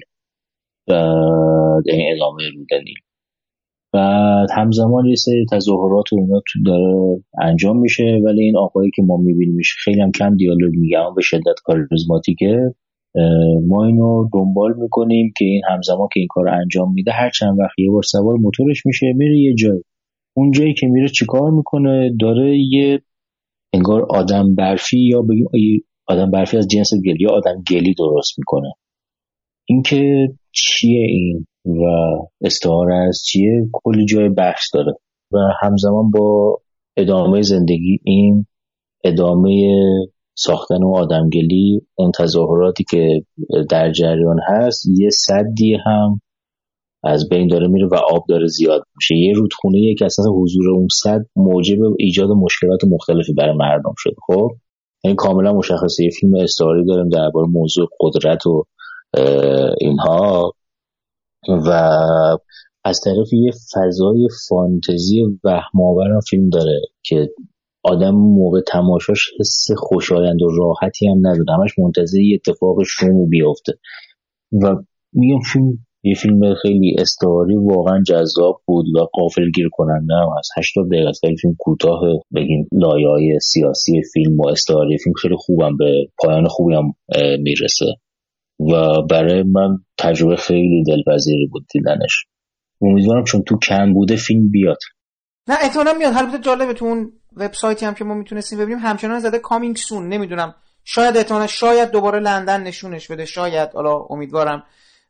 من در دو تا مستندا بگم برات که احتمالا یکی یکیش هست به نام همچون یک جزیره یا لایک ان آیلند مال مال سینمای سویتزرلند مال سوئیسه مال زیان بوچی. حالا زیان بوچی که بکنم ت تلفظ نمیشه یان بوچی باشه. ببین این مستندیه درباره یه منطقه که دوتا نگهبان باید از این منطقه محافظت کنه که توی این منطقه اتفاق خاصی نمیفته. یعنی اینو به صورت روزمر گفتن که یه قسمتی از یه رودخونه است. که اینا باید به مردمی که دارن رد میشن اونجا بگن آقا اینجا نرید. و نکته برای من جالب بود که رابطه بین این دوتا دوتا شخصیت علاوه رابطه که با اون فضا ایجاده و فیلم مستنده. در این حال یه لحظاتی از فیلم ابعاد سورئالی پیدا می‌کنه. یعنی یه جور حتی شاید بشه گفت سورئال نه ولی رئال جادویی پیدا می‌کنه. و خب این به نظر من فیلم جالب می‌کرد. می‌دونی؟ یه دفعه مثلا یارو داره اونجا رو رصد می‌کنه هیچ اتفاقی نمیفته یا بابای شروع می‌کنه وسط اونجا دویدن. بعد این کنچکا میشه این چی داره اینجا میدوه شبا؟ و بعد ناپدید میشه مثلا طرف تو تاریکی. انگار یه جور روزمرگی رو تبدیل به یه رازی می‌کنه. یه رازی تو این منطقه هست بدون اینکه خود این آدما نسبت بهش اشراف داشته باشن. و هر تا آدمی که دارن اینجا رو رصد می‌کنن تقریبا آدمای مهاجری هستن. که از این منطقه ای که مال ساکنین خود سوئیسی هستن به واقع اصالت سوئیسی دارن. اینا اصالت سوئیسی ندارن. یکیشون آفریقایی یکیشون مهاجر عربه. خب این خیلی فیلم جالبی بود به نظرم. یه فیلم دیگه که جایزه بهترین کارگردانی بخش برخوردهای برلین رو برده به نام مویزن باچر یه همچین اسمی هستش. برای من فیلم جالبی بود. از سینمای اتریش. یک مستندی است. که خانم همون که کتاب چیزو می‌خونن. آره آره اون خیلی خوبه. مازن باخر مازن باخر که خانم روس بکرمن آره کارگردانیش کرده. تو بگو چرا جالبه از زبون من نباشه. ببین من ببین من اینو اون موقع حالا تو همون تایم برلین فیلم دیدم. خیلی موقعیتش عجیبه. ما تعدادی مرد در واقع حال تو موقعیت های مختلف قرار بشینن و یه داستانی که به عنوان کتاب ممنوع هست بخشای خاصش رو بر ما بخونن. این, این موقعیت اصلیه که ما توی فیلم داریم می‌بینیم. ممنوعه ای که شخصیت اصلیش رو ما خاطرات روزمره یک فاحشه رو از پنج سالگی تا نمی‌دونم بله چند سالگی این موضوعی که اون پنج سالگی این آدم طبق قرائت امروز اصلا ابعاد پدوفیلیا پیدا می‌کنه. با اینکه این کتاب در اتریش ممنوع شده بعد اخیرا دوباره اجازه چاپ پیدا کرده و عجیبه دیگه مردا رو تو موقعیتی قرار میدی شروع کنن این کتاب خوندن دقیقا توی یه موقعیت چیزی قرار شرماور شرماور خیلی کلمه خوبیه که ناراحت هم هستن. قرار گرفتن و بعد با واکنش هم نشون بدن. من مثلا شخصیتون میگه نه این کار درست نیست. اینا بعد شروع می‌کنه خوندن با که داره می‌خونه می‌بینی که اصلا اون حالتی که می‌گفت درست نیست عوض میشه. خیلی جذب شده داره به چیزی که داره داستانی که داره تعریف می‌کنه. برای من خیلی مستند جالبی بود. اینکه چطور به اون خاطرات رو داریم فقط میشنویم. هیچ چیز بصری وجود نداره و یه نفر روی مبل نشسته یا چند نفر دو نفر نشستن و دارن اون متن می‌خونن. تستای بازیگری هم بودن دیگه. یعنی اینو قرار بوده یعنی بله بله کارگردان رو که مردای بین مثلا فاصله بین 16 17 سالگی 17 ساله تا مثلا چیز 60 67 70 75 ساله 80 ساله بیان و تست بازیگری بدن. و این ما آدمای مختلفی رو با با گرایش های جنسی مختلف تجربیات مختلف در یک موقعیت قرار می‌گیرن که و دو سه شخصیت جالب مردم اونجا داره دیگه دیگه یکی از که بهش نقشی رو واگذار می‌کنن و بعد مردم وای میستن هی کلمات جنسی رو باید تکرار کنن آره تکرار خیلی این مسئله خانش جنسی از دیدگاه امروز روابط جنسی موقعیت مرد و زن اینا خیلی با یک حالت مشاهده گرایانه نسبتا تجربی. حالا تجربه این داره یک کاری پیش تجربه نشده است یک کار تقریبا خیلی یادآور مثلا مشق شب و مدل سلام سینما و اینا هم هست دیگه. اونا رو توی موقعیت بله. معذب کننده بیشتر از شاید شرماور درست باشه. موقعیت معذب کننده اینا قرار گرفتن و خب ما آدم های امروزی رو می‌بینیم که در مورد یه چیزی که حالا با اون در زمانه مدرن اون تابو دیگه به حساب یعنی یه چیزی که قبلا معمول بوده الان دیگه تابو شده. خیلی اینش جالب بود بازم که در آره حالا ببینیم واکنش ما چی میشه بهش. آره. توی این مجموعه حالا دوباره دو تا فیلم در حقیقت سه تا فیلمی که اینجا درباره وضعیت اوکراین و روسیه حالا روسیه به صورت خاص قرار داشت که من یکیشو به مدد شما تونستم بالاخره ببینم فیلم رفلکشن که الان این در دسترسه فکر کنم یکی دو سه تا سایت این رو گذاشتن برای دیدن. به علاوه اون فیلم Klondike من اونو به اونو از Reflection خیلی بیشتر دوست داشتم. حالا توضیح میدم همون آره، Klondike خیلی فیلم خوبیه. آره Captain Volkonogov Escaped همون که صحبتشو کردیم این ستا بوده. تو در Reflection صحبت کن چون از این فیلم های تابلوی خیلی جشنواره ای بود. کامل این حرف قبول دارم. این والنتین واسایانوویچ یه دونه فیلم دیگه هم قبل از این ساخته قبل از Reflection ساخته بود به اسم آتلانتیس. که اونم همین الگو رو داره. دوربین ثابت فاصله به نسبت long shot کامل نیست ولی بین long shot و medium shot از سوژه ها و گاهی دوربین pan می‌کنه. و قرار ما یک فاجعه یا ابعاد یک تراژدی رو توش ببینیم. تراژدی که توش جنگ هم نقش مهمی بازی می‌کنه. ببین من هر دو فیلم رو به یه اندازه برام جالبن ولی به یه اندازه بالاتر از این نمیرن. یعنی فیلمساز اینقدر داره از این حالا فاصله میندازه بین خودش و اون سوژه‌ای که وجود داره که امکان نزدیک شدن ما رو هم به اون شخصیت و به اون موقعیت می‌گیره. یعنی خب شما به عنوان شاهد اینو داره می‌بینی. خب باشه این قبول ما قرار شاهد باشیم یه تراژدی و حالا یا ابعاد یه تراژدی و ولی از این هم بیشتر حق نداره که به این آدم نزدیک بشی و به این سوژه نزدیک بشی. انگار آدمو توی یه قفس مندازه خب منم به همون اندازه می‌تونم در مورد اون سوژه یا اون موضوع موضع گیری بکنم.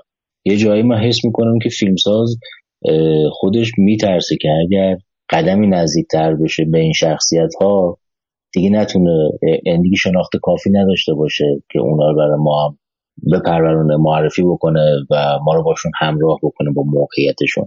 و نظرم بیشتر موقعیتش موقعیت یه عکاسیه که توی موقعیت بحرانی حضور داره و همه چی رو با یه زاویه مشخص زیر نظر می‌گیره. اما حتی انگار اونقدر جرأت نظر دادن شخصی هم درباره اون نداره, نداره اون موضوع.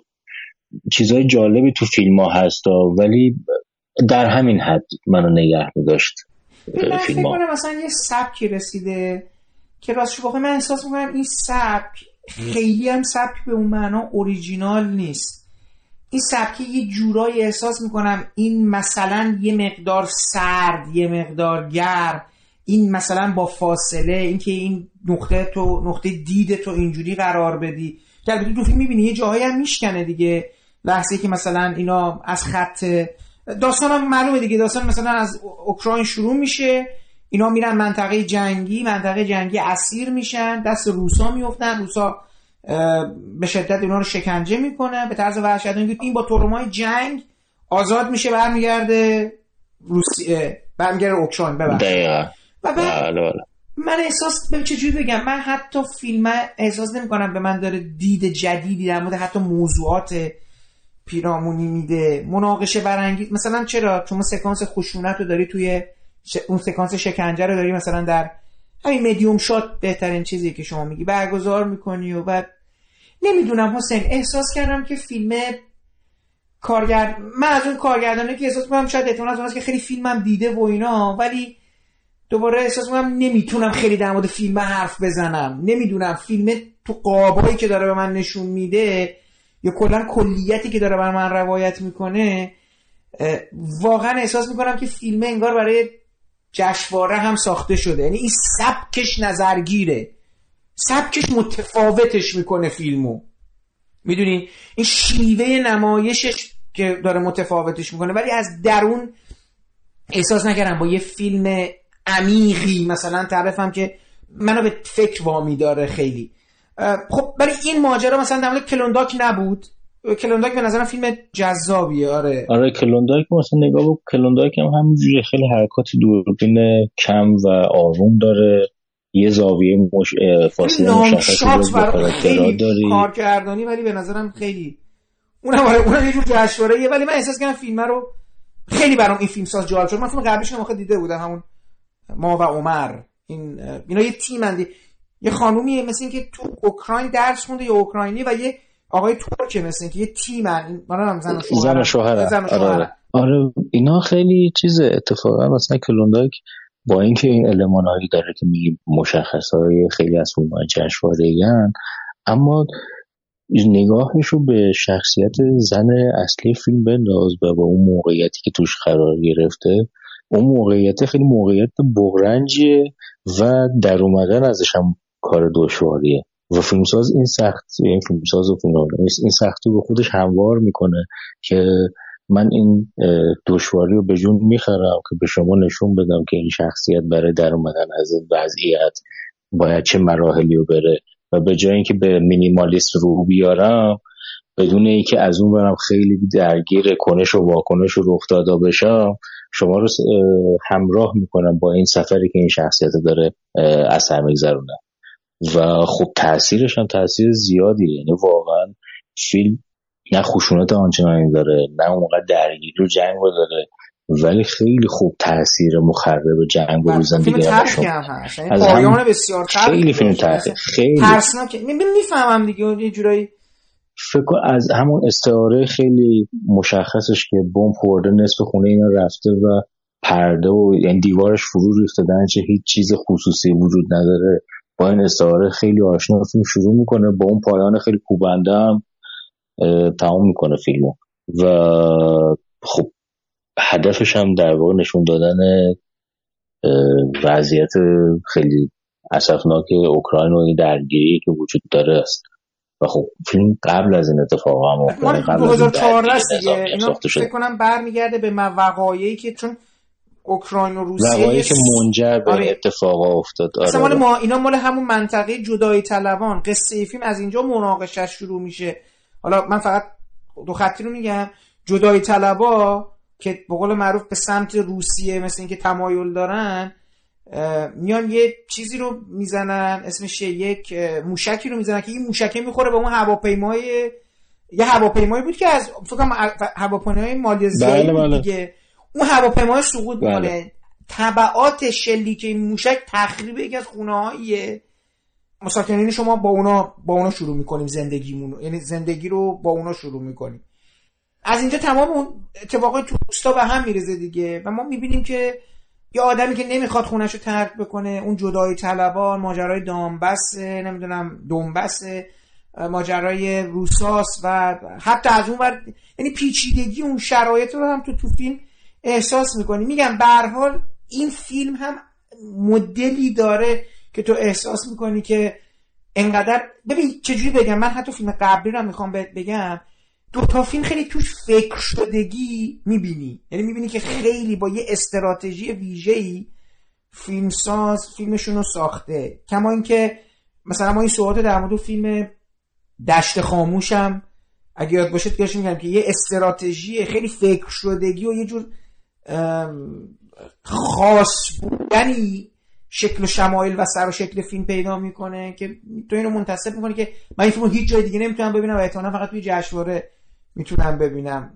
و از این منظر خب این دوتا فیلم شبیه هم ولی خب به نظرم فیلم کلونداک فیلم درگیر کننده تریه. خیلی سادش بخوام بگم. به خاطر خود جنس قصه و آدما و چیزی که اونا بهش گرفتار شدن شما رو بیشتر به فکر و احساس وامی داره تکان دهنده میشه. بله. نه نه کاملا موافقم. من جز فیلم های واقعا خوبی بود که این چند وقته جز فیلم خوبایی بود که در موضوع اوکراین ساخته شده بوده. حالا اون فیلم روسی هم که خیلی برای من جالب بود. حالا من دوست داشتم تو یه مقدارم تو در مورد صحبت کنی. همون کاپیتان ولکانوف گریخت. خب خیلی به نظرم نسبت به این دوتا فیلم کلاسیک تریه به لحاظ روایت. آره اون خیلی روایت سادی داره. یه سروانی در واقع توی بخش امنیتی ارتش. یه روزی تصمیم می‌گیره که در دوران شوروی یه روزی تصمیم می‌گیره که بره به آدم هایی که زیر دست اینا حالا شکنجه شدن یا اعتراف کردن بره بگه که این مسئول اتفاقی که برای اونا افتادن.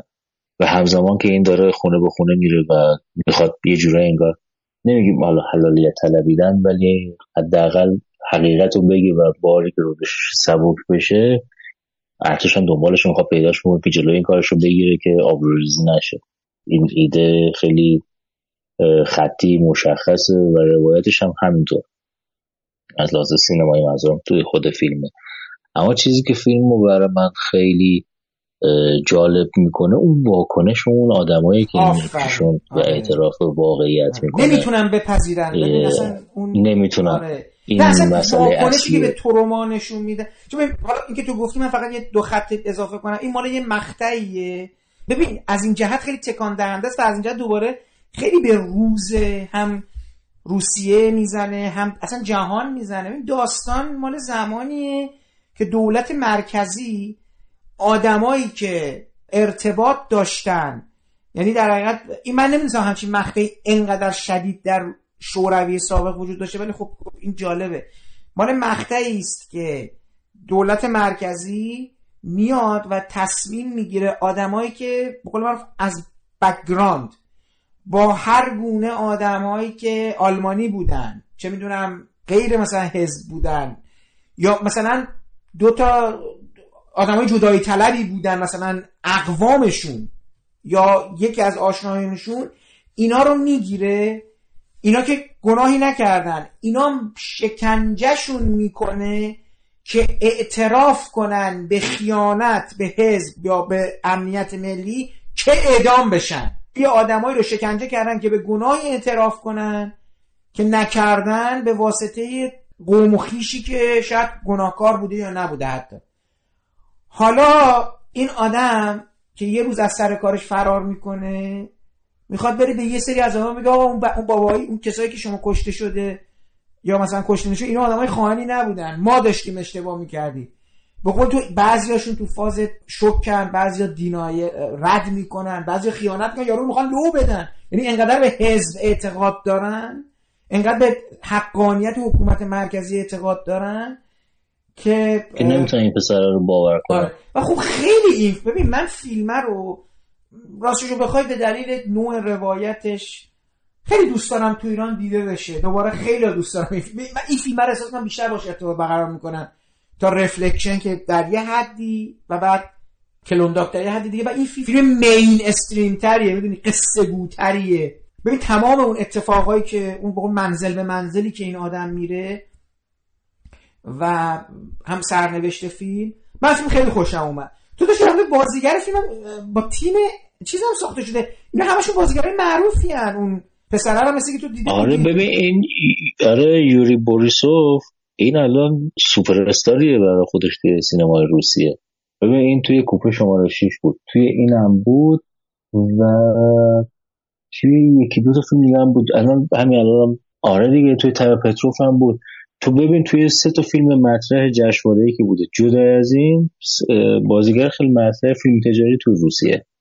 و چیزی که یعنی جزء آینده داراشونه یعنی از الان میشه با خیال راحت آدم یادش بمونه و فیلماشو دنبال بکنه. و کاملا گروه خیلی گروهه چیزی. به جز فیلم سازا که به نسبت تجربه کمتری دارن فیلم از توی موقعیت جالبی ساخته شده. خب ببینید فیلم خیلی فیلم انتقادیه ولی با حمایت وزارت فرهنگ روسیه ساخته شده. بعد یک از ستاره حال حاضر سینمای روسیه هم توش داره بازی می‌کنه. فیلم اونقدر کم بودجه هم نیست توی مقیاس سینمای روسیه. و خب این خیلی جذابه. یعنی خیلی جالبه. نکته غیر فیلمی یعنی غیر مرتبط به زیبایی شناسی فیلمی که خیلی جالبه. ولی در مورد خود فیلم هم بله یعنی ما با یه قصه رو به به خوب کاری کردن. اینا درباره یه موضوعی که به نسبت ناشناخته تره به تاریخ روسیه دارن توی شوروی دارن صحبت می‌کنن و اگر حالا قرار بود روی کرده عجب و غریبی هم یا بگیم تجربه گرایانه هم توی اجرا می‌گرفتن یکم فیلم دشواری می‌شد. خود موضوع اینقدر مهیبه که نیاز نداره که اینجوری بخوان یعنی روی کرده دیگه یا غیر کلاسیکی حالا بگیم بگیرن برای پرورشش.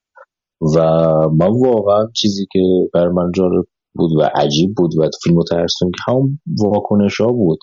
یعنی اینا یه کاری ها انجام دادن و جوری اینو جلوه دادن که تقریبا همه باور دارن کار درست داره انجام میشه و امکان نداره که سرویس مخفی اشتباه بکنه اشتباه کرده باشه یا شکنجه زده باشه و اینها.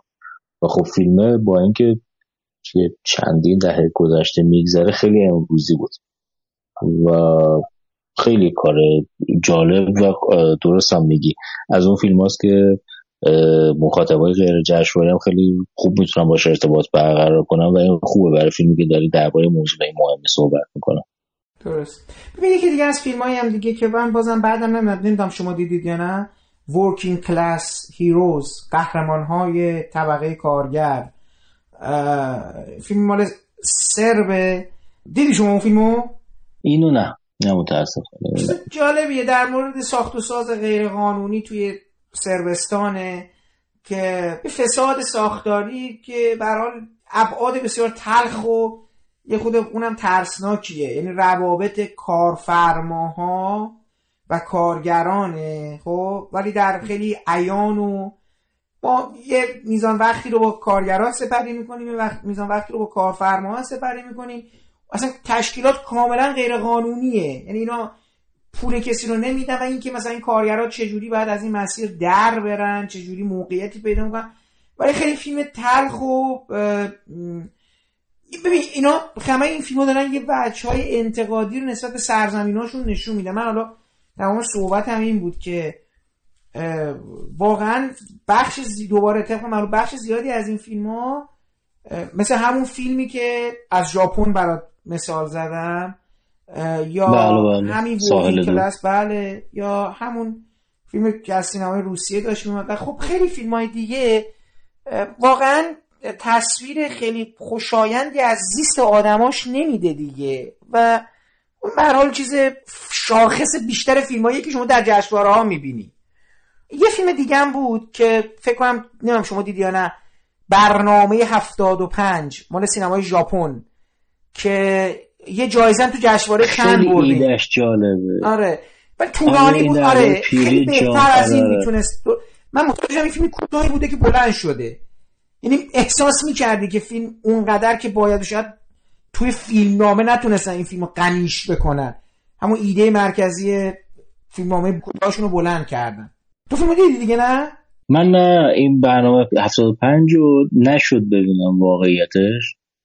ولی ایدهش خیلی برام جالب بود. ولی نه این جزء اونایی بود که از دست دادم حالا من فقط دوباره یه توضیح خیلی مختصری در مورد قصه میدم. قصه اینه که یه ایده میاد در مورد توی جامعه ژاپن این فیلم خود علمی تخیلیه ولی خب ولی علمی تخیلیه که در ایده علمی تخیلیه نه در فضا و جهان و ساختمون و امارت و اینا. هیچی. ما آینده رو به نزدیکی جمعیت ژاپن پیر شده و دولت داره طرحی رو می‌ذاره که آدما اگه بخوان برای اینکه جامعه وضعش بهتر بشه اوضاش به لحاظ یعنی جای چیز بشه جای راحت تری رو جوونا پیدا بکنن اینا پیدا برن خوشون بکشن. یعنی یک شرایطی براشون پدید میاد که اینا مثلا می‌تونن یه هزینه این چیز بکنن اینا برن مثلا خوشون بکشن بمیرن. یعنی اون تاریخ مصرف اینا ببین خیلی چیز تلخیه ولی در عین حال خیلی دوباره می‌خوام بگم از این مدل فیلم هایی که ما در سالهای اخیر شبیه همینو در هم لانتیموس دیدیم هم اون یکی فیلمه که شما دوباره همینجور صحبتش کردیم همون Ordinaries و یه همچین چیزایی که توی ایده تکان دهنده ای در طول فیلم چیز این خب خیلی آرومیه یعنی شاید مثلا می‌تونم بگم اینم خیلی تحت تاثیر شاید هاموگوچی این آرامشی که تو فیلم هست و خیلی با نرمی و اینا اتفاق مهیبی که داره دلو چش رخ میده رو به تزریق می‌کنه. در حقیقت تردیته های یکی از این پیرمرد پیرزناست که نمی‌دونه بالاخره بره خودش رو بکشه یا نکشه و بالاخره این تصمیمه رو باید بگیره. ولی دور برش ما می‌بینیم. داره این جهان تغییر می‌کنه. حال فیلم جشنواره کنم جایزه گرفته و من فکر کنم این کارگردانم حالا ما احتمالا کارهای دیگه ای در چند وقت دیگه ازش ببینیم. یعنی اینم جز فیلم بود که من بدم نمیومد در مورد صحبت کنیم و اینا. ببین اون فیلم پنفایر یا پنفیر اون چطور بود؟ مال شیلی و اوکراین و اینا بود؟ آره آره. من اون ندیدم ولی چند تا بچه ها دیدن این الان جز لیستامو که اگر هر وقت اومد حتما ببینم ولی گویا اون فیلم جالبی بوده. خب چیز دیگه هست که توی مجموعه بخواه شما اضافه کنی؟ توی این من دو تا فیلم دیگه حالا آره دو تا دیگه. یکی ای او فیلم یژی اسکولیموفسکی بود که در واقع ادای دین در واقع اسکولیموفسکی به فیلم ناگهان بالتازار آره ناگهان بالتازار رو به برسونه ببین خیلی فیلم جالبی شده. یعنی فقط عظیمتگاهش اونه. خیلی سا... همون شبیه همونه. یه اولاغی که اسمش ای اوه یه اتفاقاتی میفته که هی از مکانی به مکان دیگه میره و ناظر کارهایی که بشر داره انجام میده. ولی فیلم یه تجربه بسری عجب غریبه. یعنی هم زاویه دید یک خری اولاغ رو طراحی می‌کنه از لحاظ بسری هم بدون تقریبا هیچ دیالوگی. اینقدر موشکافانه وضعیت بشره امروز داره. بررسی می‌کنه که از فیلم هایی که دیالوگای بسیار هم داشت خیلی جلوتر از چنین فیلم هاییه یه تجربه خیلی خیلی خیلی بسری درخشان و نگاه همراه با تنز جالبی به موقعیت بشر توی امروزش داره.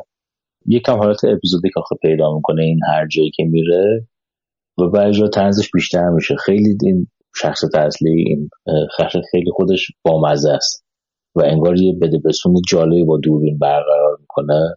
من خیلی برام عجیب بود. یعنی اول که خبر این فیلم اومد گفتم بازسازی اون فیلم که اصلا کار درستی نیست. یعنی اون فیلم خودش درخشانه. چرا بازسازی؟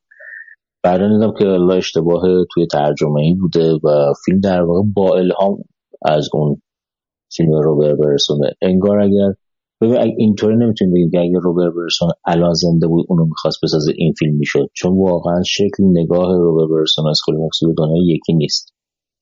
ولی اون فیلم برسون پایه خوبی بوده برای اسکولیموفسکی که بتونه چنین فیلم گزنده ای در وارد وضعیت بشر توی جاهای مختلف جامعه امروز بسازه. و فیلم آخری که بخوام دربارش بگم که برای خودم گیری بود فیلم جویلند بود از پاکستان که اینم تو کن بوده. و داستان یه خانواده سنتیه و یه پسری هست که پسر کوچیک خانواده است به اسم هیدر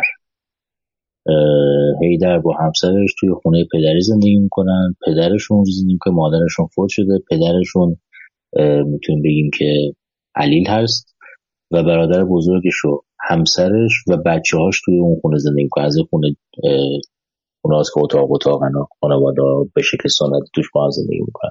همه منتظرن هیدر بچه دار بشه. هیدر و زنش ممتاز همدیگه هم خیلی دوست دارن اما بچه دار نمیشن. هیدر مدت هاست بیکار خرج خونه هم ممتاز میده یعنی از لحاظ جامعه مرد سالار پاکستان همه چی اوضاع خرابه. نه بچه دار شده نه کار داره. اتفاقی میفته و این توی یه کلوبی که کلوب شبونه که مردم میرن اونجا شغل رقصندگی پیدا می‌کنه. یعنی اوضاع داره قرار داغونتر هم بشه بدتر بشه. و اونجا با کسی که مسئول رقصنده های مرده ارتباط چیز برای یعنی عاشق اون میشه. و تازه هویت خودش زیر سوال میره که اصلا ما واقعا زنها رو دوست دارم یا نه علاقه این شکلی نیست. زنم رو دوست دارم ندارم می‌خوام تو این جامعه این شکلی زندگی کنم یا نه همیشه توی دروغ و اینا باشه یا نه. فیلمه ببین اون بخشی که ما می‌تونیم اشاره کردی که انتقاد از جامعه خود و اینها و حتی می‌تونیم میشه انگ هم به که سیاه اینا رو داره. ولی واقعا اینو برچسب این مخصوصا سیاه نمایی برچسب ناجوا مردانه برای این فیلم. خیلی فیلم با رایت اعتدال با شخصیت سنتی و غیر سنتیش و جامعه که سنت توش خیلی مهمه مواجه میشه و نشون میده که چطور سنت ها و پایبندی کورکورانه به سنت هایی که حتی نمی‌دونه اساس پایش چی بوده می‌تونه زندگی زندگی شخصیتاشو چطور نابود بکنه. و خیلی برام به ما از پاکستان مگه چقدر فیلم می‌بینیم و واقعا فیلم غافلگیر کننده ای بود. هم از لحاظ ساخت و اجرا خیلی ترتم بگی ماهرانه ساخته شده بود. بازی های خیلی خوب و موضوعی هم که روش در واقع دست گذاشته و جلو میره با اینکه هم برای ما مخصوصا حالا ما فیلم ایرانی با اینکه در برابر سنت ها باشن و اینا تا حدودی کم هم حالا شاید مثل این بی... نتونن. حالا البته این فیلم بیپروایی از لحاظ بصری نیست. ولی خب موضوعی به نسبت فیلمایی که ما با این موضوعات می‌سازیم خب آزادتر تونسته برخورد بکنه. به حال یه پای تولید فیلم خارج پاکستان بوده. و نتیجه فیلم واقعا دیدنی شده. خیلی خوب تصویر خوبی از زندگی معاصر توی پاکستان نشون میده. اون تقابل سنت و زندگی معاصر و مدرنیته خیلی خوب نشون میده. و تنزی که داره و اون اعتدالی که تو برخورد با شخصیتاش داره خیلی بهش کمک می‌کنه که فیلمی نباشه که یه طرف به فقط بره و دنبال فقط حالا انتقاد و باشه انتقاد کورکورانه بگیم باشه. خیلی مشفقانه و با نگرانی داره کارگردان وضعیت رو نگاه می‌کنه دنبال می‌کنه. حسین اون فیلمی که هم برای من گفته بودیم این فکرم از قلم افتاد. اون فیلم تونسیه بود Under Fig Trees آره, زیر درختان انجیر. ببین فکر کنم توی بخش نوع نگاه نه نوع نگاه نه. رفته با کارگردانای کم بود. من قبل از خوب جشنواره اصلا سر این برام در واقع اصلا رسیده بودم. ببین اون فیلم از اون فیلم هاست که میشه اصلا توی ایران ساختش. داستان یه گروهیه که اینا میرن میوه چینی و چند تا دختر خیلی جوان توشون هست.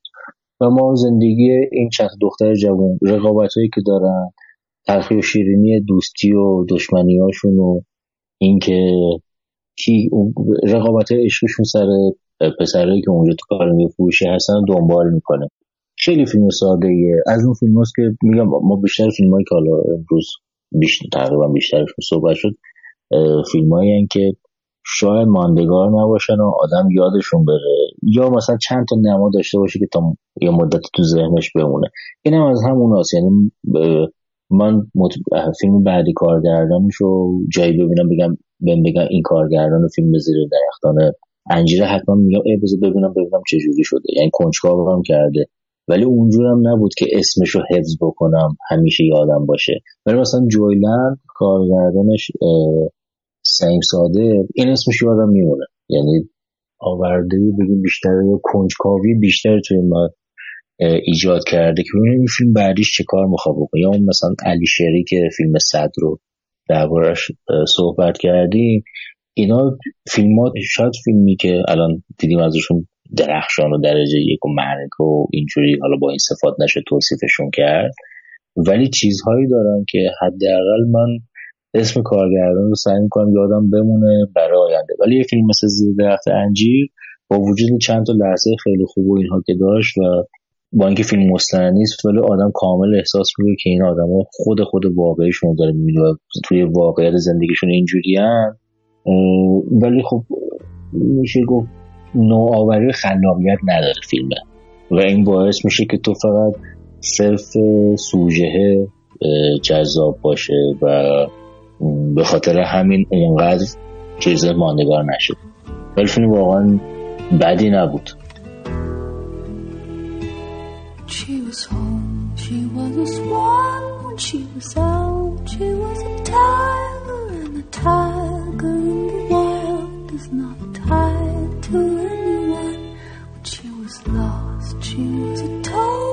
day I found her on the road. I gave her water and rose, and as she stretched, the sun rose. Go,